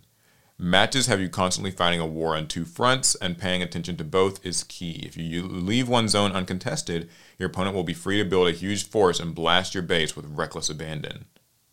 Pretty much every Star Wars movie has an exciting dogfight in space along with an epic confrontation on land, and Unlimited does a great job indulging both fantasies. It does kind of remind me of the Star Wars Battlefront series, where um, you know you fought you fought a battle on the ground, but then you could like fly up into space and attack their capital ships and whatnot. That was cool. You also got leader cards that can um, influence the game. Um, so they say that easily the most exciting part is utilizing your leader card in various ways. An iconic Star Wars character that starts the game off the board and has the ability to use a minor power to influence the game, such as Luke Skywalker giving his allies shields or Darth Vader dishing out a bit of damage. So your leader is your commander, your deck master, your captain. Got it. Yeah, well, so it, it has a passive ability throughout the whole game, and then a new ability whenever it like comes onto the board. So once you have a certain number of resources, you can activate your leader and have them take the field. They don't have summoning sickness like regular cards. They can immediately start attacking and make use of powerful abilities that instantly change the tide of battle. That's what the uh, Yu-Gi-Oh deck master format needs. Cards that have passive abilities while they're not on on board. Um, when Darth Vader's play late in the match, it feels like Darth Vader showing up. He has big stats and a strong ability that lets him decimate the opponent's board. And if you equip him with his signature red lightsaber, he could unleash another instance of damage. Um, Luke is the less flashy of the two starter deck leaders, but his shields will absorb all damage from one attack, and you're able to continually regenerate them. So they can make your units stubbornly difficult to get rid of. Boo, he's defensive. Yeah, so um, pretty much every card has spot on flavor, with Obi Wan granting a stat boost to another character after he's struck down, and the I Am Your Father event, forcing your opponent to make a tough choice that can completely change the course of the game. Um, your decisions feel like they have a huge impact, making each passing turn feel more and more exciting until the dust settles and a winner is declared. Okay then. Now let's see what they have to say about this art, because I'm going to skip through the rest of this. I am this. curious about the low midichlorian count here. What does that mean? Oh God, that gets into Star Wars lore. Are You sure you want to know? In short, what's it mean? Um, so in one in in uh, one of the, one of the original Star Wars films, they introduced the concept of midichlorians, which are kind of like uh, for the force molecules in a sense, okay. and uh, So, like, the more it's you kind of like have- the particles that make up the force in a way. But th- that is, um, I'm not sure how um, uh, canon that is anymore. Okay, well. Anywho, we're going to see why they have a low midichlorian count. I am curious. While my first impression of Star Wars Unlimited TCG is largely positive, there's one aspect that left me wanting. The artwork, while serviceable, looks subpar, especially when compared to other popular card games, or um, even FFG's previous Star Wars effort, Star Wars Destiny. I believe it's like a deck builder game. I've never played it. I don't know. It feels like it's, maybe it's that. It's hard to flip through a pack of Pokemon or Disney's Lorcana without being impressed by the artwork, but the same can't be said for Unlimited with its flat colors and odd looking faces. It seems like they tried to go for a comic booky art style, and in some cases it works well, mainly with spaceships and vehicles, hmm. but it ends up looking rather unfortunate when characters are depicted. I gotta see this. I'm curious. So Star Wars Destiny's on the left, but Star Wars Unlimited's on the right. Uh, it's these, Oh, okay. See, that gives me a um, Marvel Snap kind of vibe. Yeah.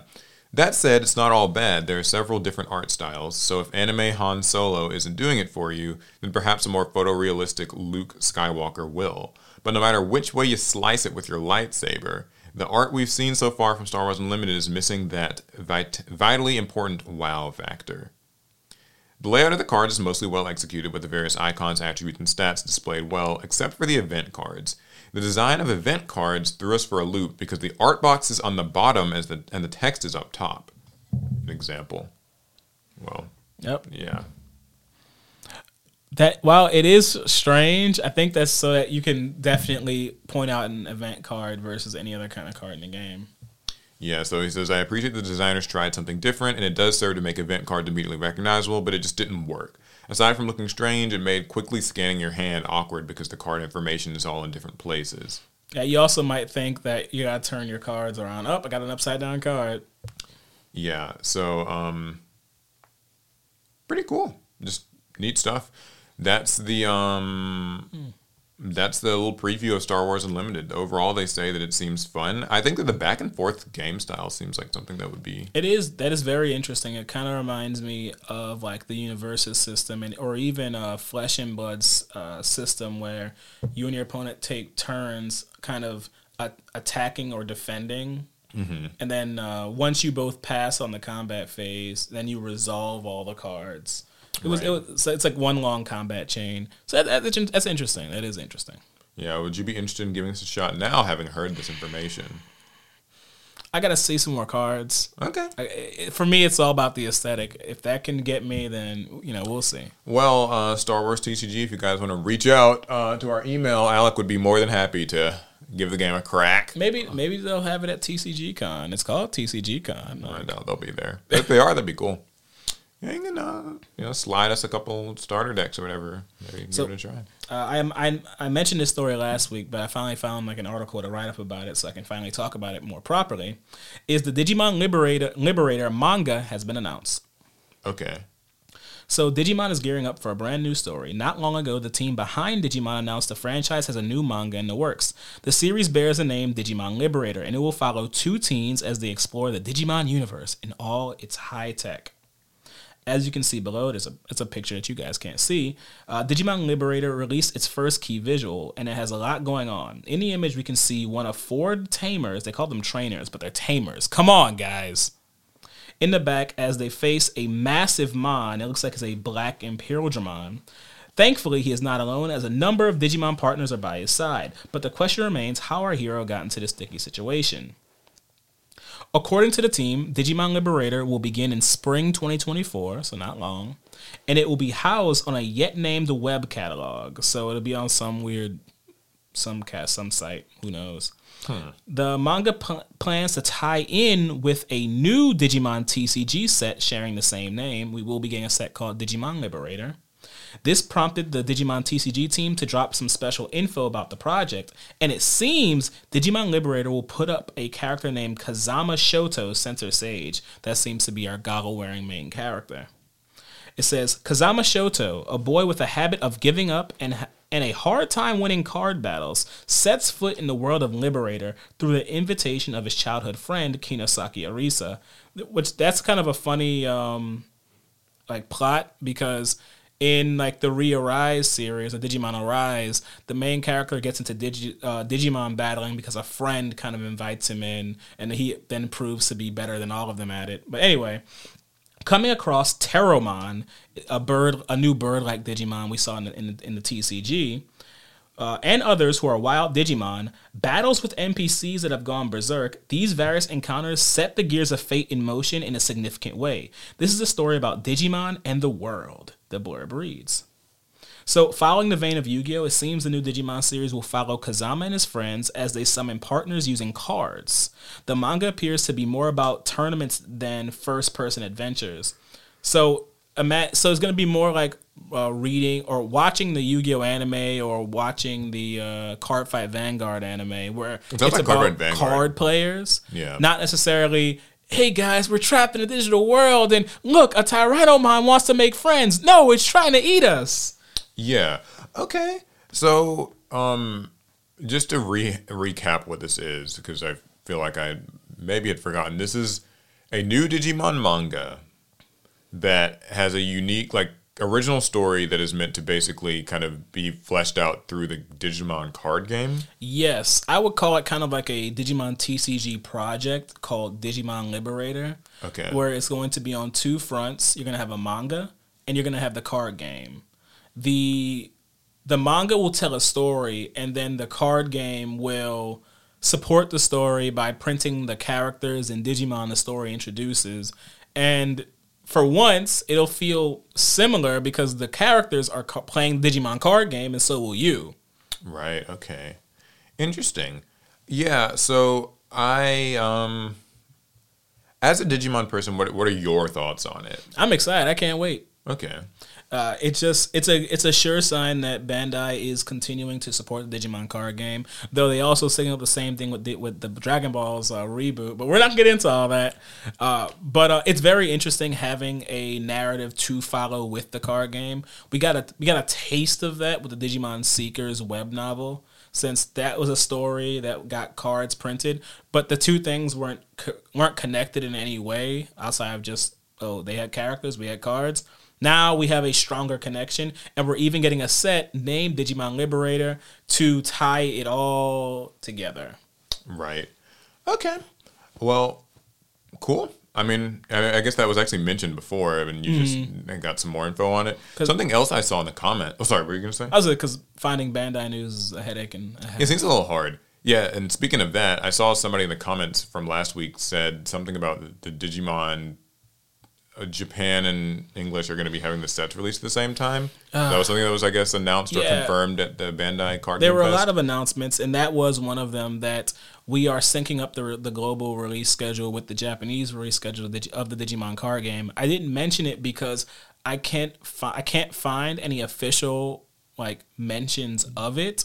It was announced in the live stream that has been taken down, and then as far as North America is concerned, they haven't announced anything that was really announced during the card game fest.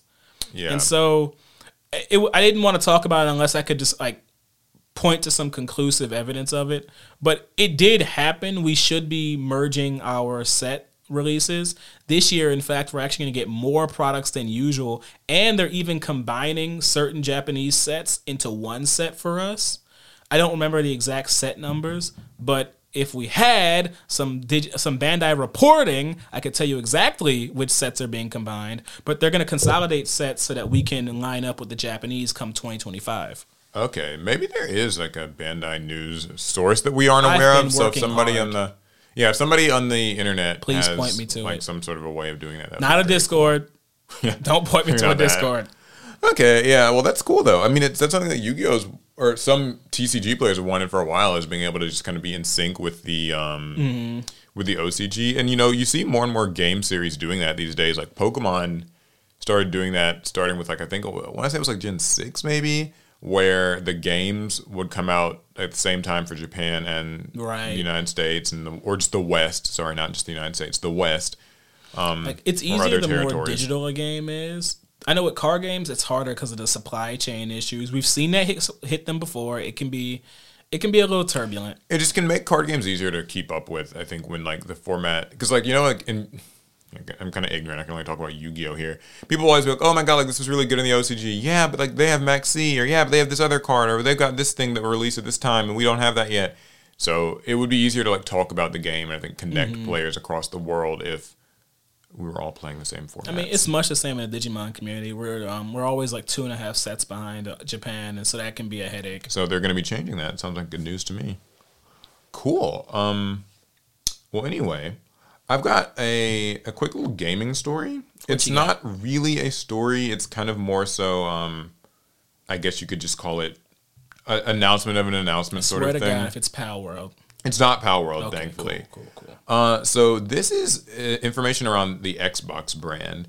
So you might have heard some announcements about like certain Xbox um, exclusive titles that are supposedly going to be coming oh, to. Um, oh yeah. Yeah, I want to actually. You know what? I can probably find a list of them, but there are some Xbox exclusive titles that are going to be coming to PlayStation. And these announcements, some were rumors, some were announcements or whatever. Like Starfield, for instance, okay. or Gears of War might be going to PlayStation. That's a surprise. Gears of War has been on Xbox uh, only for so long. Yeah. So Microsoft is planning to share details about its plans to bring Hi-Fi Rush and other Xbox exclusives to PS5 and Nintendo Switch consoles, according to sources familiar with Microsoft's plans. Details of Microsoft's multi-platform plans have been gradually leaking. Um, the upcoming Indiana Jones game, which I didn't know about, is being developed or being considered for PS5. And now Microsoft is getting ready to outline the future of Xbox next week after a weekend of leaks and uncertainty for Xbox fans. So Phil Spencer, um, the lead at Xbox, says, We're listening and we hear you, says Microsoft Gaming CEO Phil Spencer in a post on X. We've been planning a business update event for next week where we look forward to sharing more details about our vision for the future of Xbox. there's a lot of speculation about this, mainly because the idea is that maybe um, Microsoft will be pulling out of the physical hardware business and hmm. like being like Xbox, the game console, and maybe now just being like Microsoft, the games service, where they publish games, but the games are just on PC, they're on Game Pass, but they're also like on PS5 and like Switch and stuff. And so there's no more, presumably, obviously, this is just like speculation. They're on, like the Xbox Series X and Series S are like the last like Xbox consoles that will happen. I mean- and now it will just become perhaps like a service. you can kind of look at the direction Xbox has been going with their latest consoles, and it makes some sense as they they've been the pioneers of moving towards like digitizing their games more. They didn't they didn't even want their latest consoles to have the ability to run physical discs. They wanted their games to be completely online. I expected an announcement that they're going into like becoming a streaming service more so, where Yeah. your Xbox is a much smaller device and it just streams games. Yeah, you didn't want it to be a streaming box. I think they would like that. I mean, I so this is obviously coming from somebody who I do not like own an Xbox console. I haven't had one since a 360 back in the day. So I'm probably not the best person to like really sound off on this, but I'd love to hear what. How'd you know, like that uh, red ring?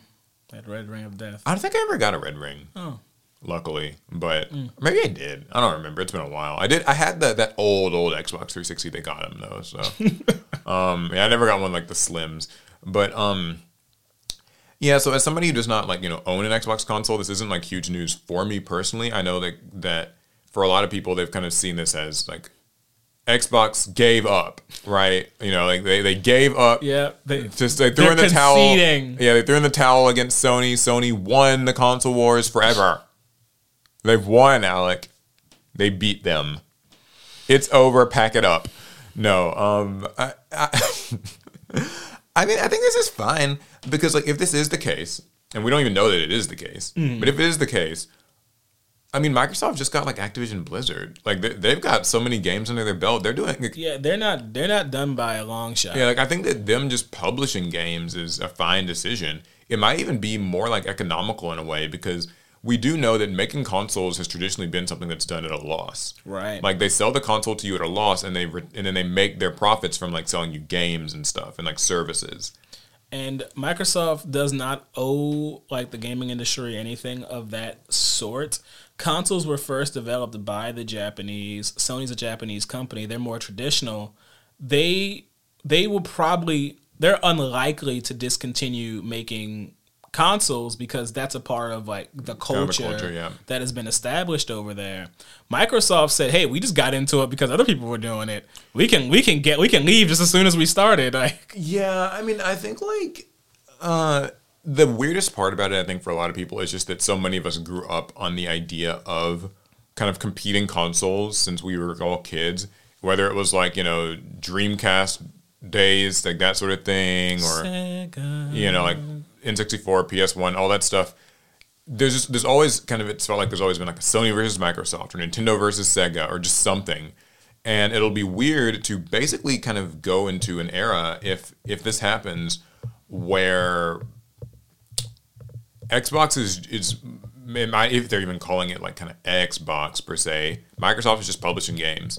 Yeah. And you kind of you play them wherever. I think that's cool. I think it's very futuristic. I think it kind of reminds me of how like you can play Fortnite on literally anything with a screen. You can play it on your toaster. I mean, it, but but I think that for like a, a longtime fan, you might feel a bit betrayed.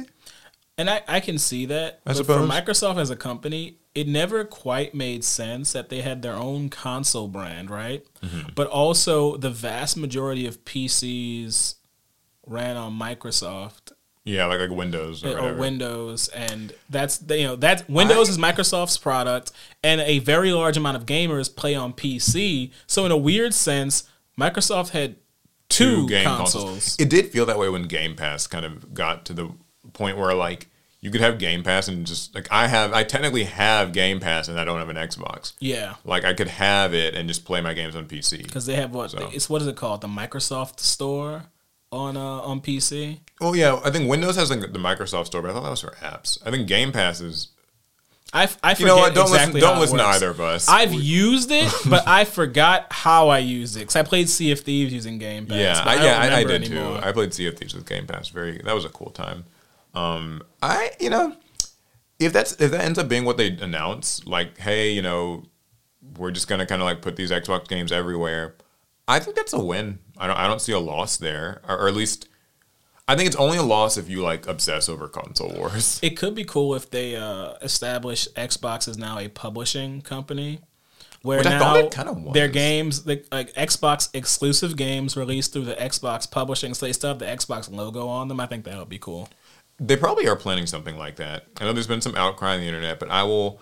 Uh, well, I guess we'll just wait and see what Phil has to tell us about um, the future of Xbox. I mean, consoles can't consoles die, man. I mean, there were Dreamcast diehards, and they had to just let it go. You know, Well, so I don't. I hesitate to use the word die because I feel like death suggests that like you know it just failed and things went wrong and had to like pull the oh, plug. I've- I, I meant more so that it's reached the end point of its life. But yeah, I think you're right in that regard. It's it's more like they've just decided that they're at a point where they do not need Xbox, the physical hardware product anymore. I th- in fact, I think um, Microsoft might be making the smarter decision of the big gaming companies by not feeling beholden to consoles, by not having to adhere to tradition. They can they're more versatile and they can make the best moves for their company and maybe even gaming in general. So this actually might be It might be the right call. Yeah, like, this might be- this entirely. might- save gaming. Uh, but our- you know what I mean. Use Like- our buzzwords carefully. Save gaming. Microsoft died. Xbox died. Sony won. Like, Like, you know, whatever. Oh my! Oh god! Xbox died for our for our gaming sins, and now I don't think anything. Any, there's, I don't think anyone can die enough for all the gaming sins at this point. We no hope for that. Anyway, yes, that's the story. I think that could be kind of cool. Um, I'll be, I'll be, I'll be looking into it. Mm-hmm. See what there is to see in the future of Xbox. Got anything else for us? so I have a not so typical story. Okay, Uh, this one deals with Star Wars. does it? Yes. So um, you didn't watch The Mandalorian, I didn't. but the the Mandalorian season one was very popular, and it its kind of biggest star outside of Baby Yoda was actually not the Mandalorian himself. Okay. it was Cara Dune, played by Gina Carano, who was a breakout star in that series. So much so that Disney said, well, we're going to go ahead and give her her own spinoff because people love her. Yeah. Well, uh, Gina, she has some pretty strong political views, which isn't usually a problem, but she was very, very vocal about them and offended people pretty constantly. Okay. And at some point, she said something that offended like the producers or the, the people in charge of her show. And so she got kicked off The Mandalorian and basically blacklisted from Disney at the bare minimum and of probably like, all TV major kinda movie roles afterwards. Anyway, so she's now uh, suing Disney, and Elon Musk is funding her to do it What? So she's suing them, I guess, for what for wrongful termination and discrimination. discrimination? What did she say? If it's like okay to say on Like, I don't, I don't think what's the spec- so she said a lot of things, but the the Oh, one okay. thing that I kind I of wonder what like off. broke the camel's back, so to speak. I don't. They don't. They don't have a quote here, but I remember it for the most part. She compared the plight of the right wing, like Trump supporter, to that of the Jewish people during the Holocaust. Ooh, that's extreme. It was pretty extreme, not an equivalent take at all, but she said it, and Yeah. you know, in her mind, I have a freedom of speech. I can say what I want, but they don't have to employ you. You can say what you want, but no one has to employ you for saying things like this. And Yeah. so she kind of, and you know, she'd been they talked to her a few times, and but she doubled and tripled down. So they cut her. They cut her off. Since, uh, sadly, Gina has taken on a lot, uh, only a few, um, lesser projects. We'll call Less them lesser. roles. We'll call them lesser. Okay. And some, and she has not gotten off of her like political high horse one bit. She was in that My Son Hunter movie about the the kind of hit job on Hunter Biden. What a bizarre. so she went from like acting in The Mandalorian to that. Yeah. Oh man, that's a, that's a downgrade. it it's it's kind of sad to see because I really liked her character in The Mandalorian, and, but I mm, It to me, it's just a reminder that like you know, without even getting like overtly political here, I'll just say that I think you can kind of have whatever views, but I think that in the entertainment industry, it's it seems like a pretty early lesson people learn is you just just Just keep it to it to yourself. yourself. Just keep it to yourself. Like because I know there's oftentimes these like criticisms people will have about like this industry's gone woke or you know cancel culture is killing America or something whatever. Sure, you can have that conversation if you want, but I think that the honest truth is just that like if you are like you know a prominent actor or something or you have a prominent role, particularly with companies like Disney, where like I mean we've seen how hard they police those people in those Marvel movies. they like you, you, are, you can't really say much if you are a Marvel you just- employee. Just, be a good role model and just kind of keep keep any extreme views to yourself. And I know like people will hear that and be like, but but but my freedom of speech. Yeah, I know, but it, it's not. I think to me at least, it's not ab- about freedom of speech. It's just about like common sense a little bit. I, mean, you I remember in my business law class we talked about the freedom of speech and how many people misunderstand what that means. Mm-hmm. The freedom of speech only means the government can't tell you what you can or can't say. Correct. But pretty much everyone else can, and th- while they can't, they can't force forcibly silence you. They can punish you. Your job does not have to keep you on if you Yeah. say things that they don't like. The police can still arrest you if you say things they don't like. So now I guess Elon Musk funding her um her lawsuit. Is that what's Yeah. happening? So Elon, That that sounds. I feel in like he's a big. Gina Carano fan, more so than anything else. yeah. Because I, I believe he even said that he was going to help her get into like a Star Wars killer type movie. I think that fell apart. I don't know whatever happened to that. Okay, I mean, what is the Star Wars killer? I'd, I'd love to. I mean, I the guess the Star Wars killer is Disney, but we're not going to get into that conversation. Oh, ouch! Listen to you. Got some takes, do we?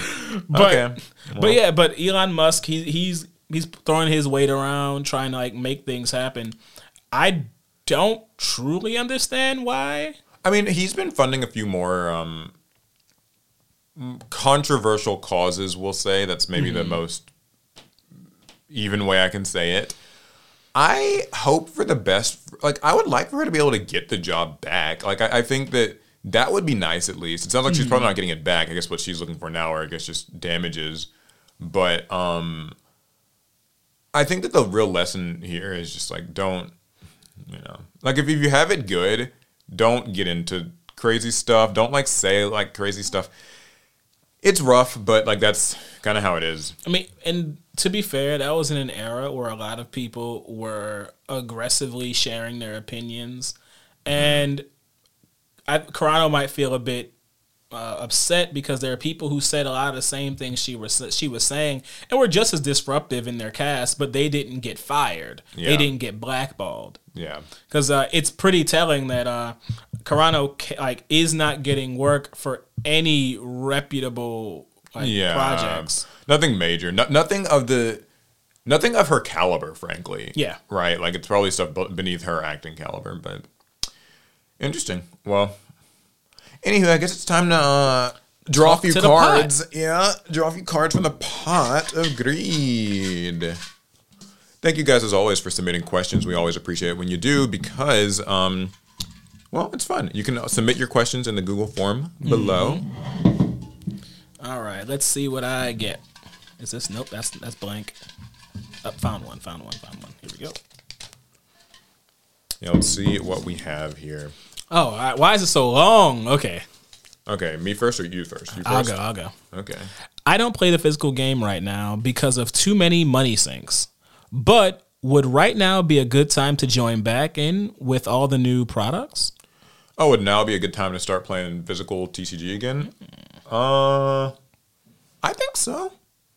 I I think it's fine. I mean, you know, there's there's obviously a conversation around like if you want to play the best thing in the game right now, it's like, expensive. if yeah, if your goal is to play the best deck, then maybe it's not a good time. but if like frankly, I think that you're just a normal person Like- who's trying to play. There's no reason not. if to. you're a Raid Raptor fan, it's a great time to get back in. It's got new support. Yeah, like if you're a fan of just like kind of some older decks or just something that's not literally like kind of Snake Eye, Diabellstar, Yeah, like Rescue Ace, Fire King thing. Fire King. Like then you're probably okay.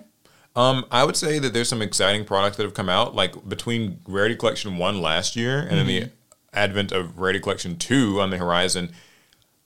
It seems like most staples will be on the easier end to get, Right. and then um, I don't know. I mean, I think like Age of Overlord was cool. I think Phantom Nightmare is cool. I think like there's not really much to say that's bad. I guess I'm just curious. When did they get out of the game? What was too much of a money sink then? Yeah, I don't know if their question meant that they just currently have a lot of money sinks in their life, like maybe they're playing other gotcha games Oh, and other different like obligations, or if it's just a matter of like they got out of Yu-Gi-Oh because it was simply too expensive at the time. Because like, spoiler alert, Yu-Gi-Oh pretty much always is going to be like expensive at the top level. That's not a secret. It sucks. I wish that But could it's pretty change, but that's like almost always there. the case.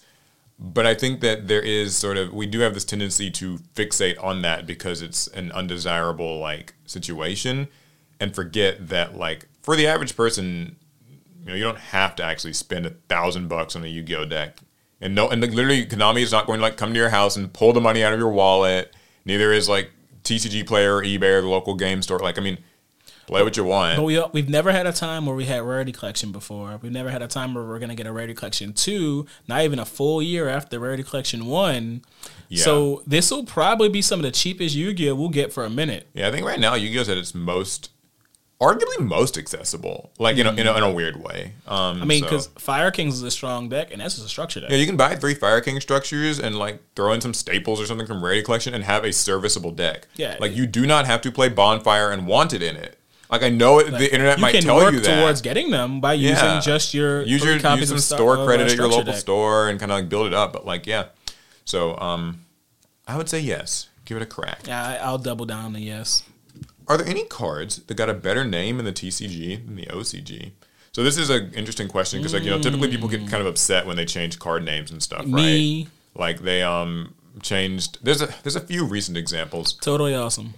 You think Toadally Awesome was a better name? Worse. A worse name? Well, the question is, do you think there were names that were better in the TCG? I know. That's what I'm trying to think of. I was actually going to say I like Toadally Awesome. Boo. I think Treat Toad's boring. I like Treat Toad. Okay, well. I'm trying, okay, let's think of one that's like that we can agree is better. Um, I okay, one that I think is I don't want to say like better or worse, but Halqifibrax is a weird name. Ne- Ne- Crystron Halqifibrax, that was always like a really Fibrax. a bizarre. Um, What was the uh?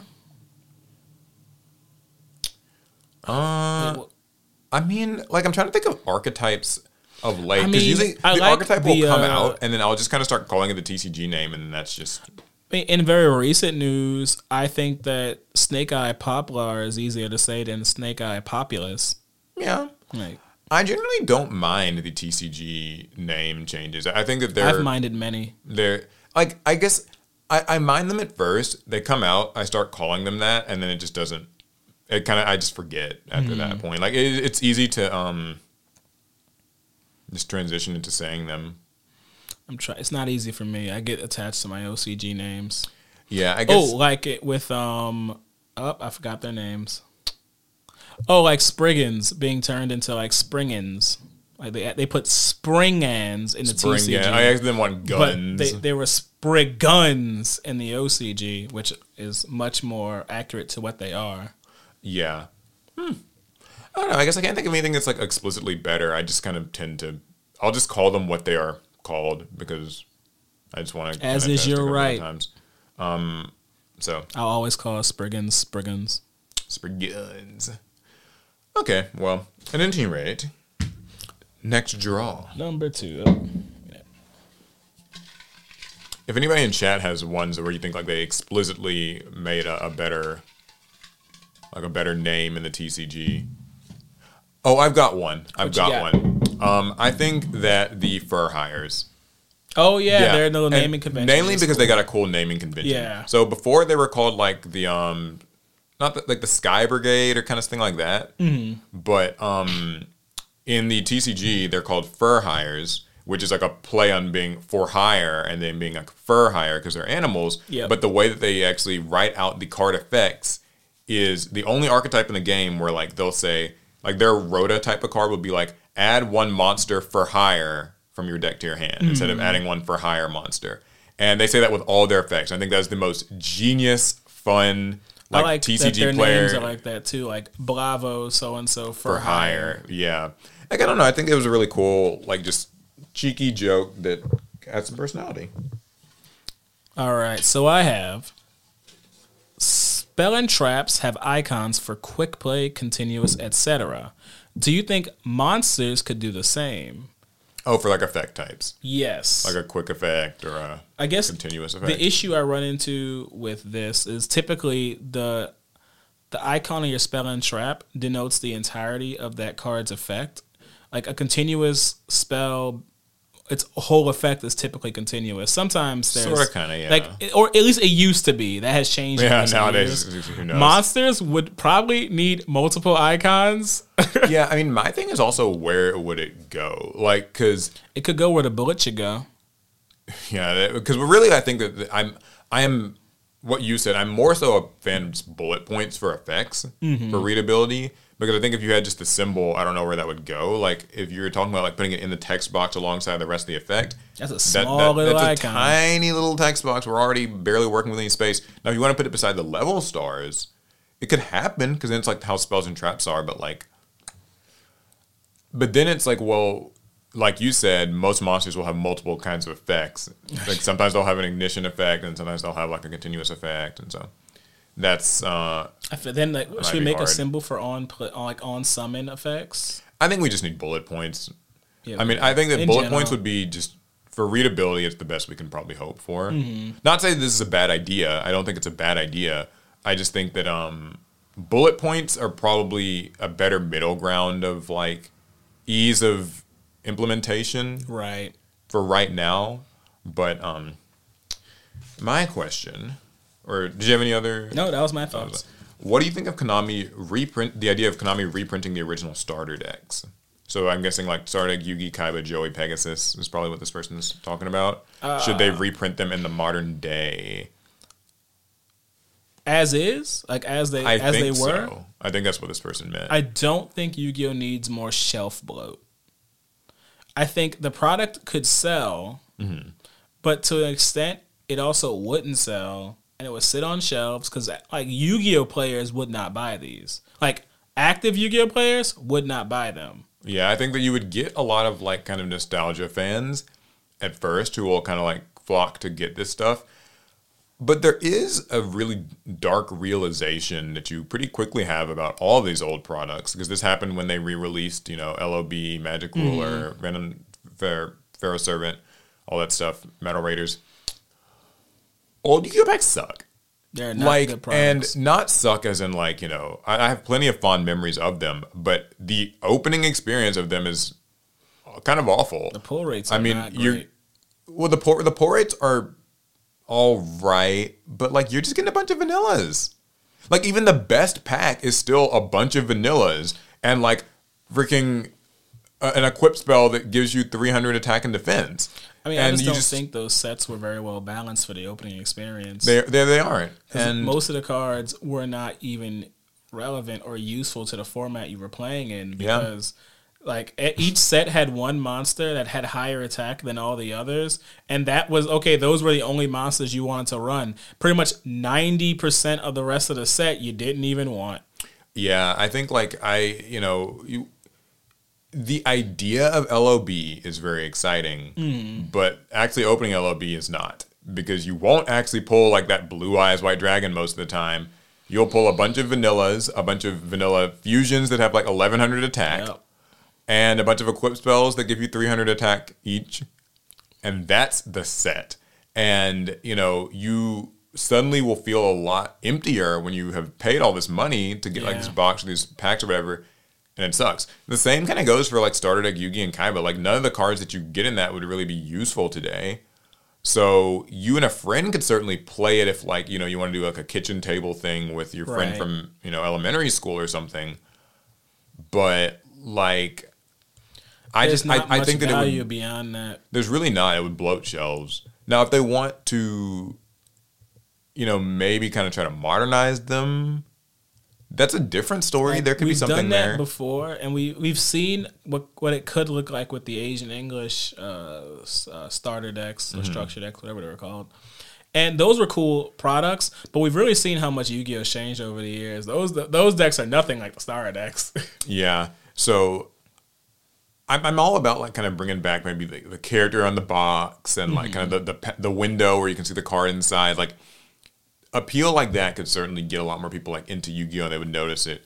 But reprinting them like card for card the same way that they were, I don't think is a great idea. I think it will just sit on shelves after a while, and Yeah. card shops will suffer for that. And Because I mean, even our shop still has like the reprinted boxes. Some the Pharaoh Servant. Metal Raiders just sitting It's there, like and no one's buying it. like you might you'll get a few like casual fans who remember it from the olden day, and they'll buy a few. I buy a pack or two, but, but like that's it. Yeah, I mean, you know, Spell Ruler or whatever, Magic Ruler got by on at least having some goat staples, so people kind of bought that with the potential for pulling a lot of those. But But after this whole two-player star deck debacle filling up shelves, I don't think Yu-Gi-Oh needs any more other any more new products that are just gonna sit there and not sell. yeah, um, that actually reminds me. I guess I can finish off with a little quick recap of that. A video that we did on the main channel this week was around playing the Yu-Gi-Oh's new like two-player starter set, and it was a little atrocious. I'll be honest. Now, I want to clear up a couple of things, or not clear up a couple of things, but just to like reiterate. I so what we did in this video, it's on the main channel if you want to watch it, is we got two of my friends, real life non Yu-Gi-Oh friends. I have them, if you can Who believe would have it thought? um, and gave them the two player starter set. And we were like, here, sit down, play. We're not going to help. Unless things go completely off the rails, I'm going to just see what would two people's experience with this product be like. And what I found was that while the teaching experience could be hit or miss, there were consistent, there were things that just made no sense to me, like not including a playmat. Mm. Not including token cards when the deck uses token cards. No, it had little tokens at the back of the book. They Yeah, were they're little token, they're little black and white paper tokens in the last page. They didn't tell you anything about. You can cut those out and use them. So I think that the product failed more so in the front of like not giving people really like what I think that they needed to to have. They didn't have the tools for success. Yeah, and then the duel like ends abruptly. Yeah. It just kind of like ends it in the middle of the duel, and they're just like, okay, the duel's in. Over. The rest is in your hands. yeah, the rest is in your hands. Figured out. We gave up. Their, and their hands are like, uh, So it's like I don't think the product was a bad conceptual idea, um, and I don't think that like Konami should not have made it. It's nothing like that. I just think that there were some real omissions, and it feels like it was like a half baked product. And I hope that that's something that they can maybe take a second stab at with some serious new uh, goggles. But agreed. yeah, so you can check that out if you guys want. But uh, Yeah, that's that. Mm-hmm. That's it for this episode of the, The pod, Pod of, of greed. Greed. Hope you guys enjoyed. Shout out to everybody who is listening live or anybody who's listening on any podcast platform Spotify, Apple, Google, Amazon. And if you want to participate, go ahead and drop questions in our Google form in the description so that you can too be a part of the Pod of Greed. That's right. We'll see you guys next week or maybe even this weekend at TCG Con if you're going to be there in Houston, Texas. We'll see you guys in the next one. Pass Pass turn. turn.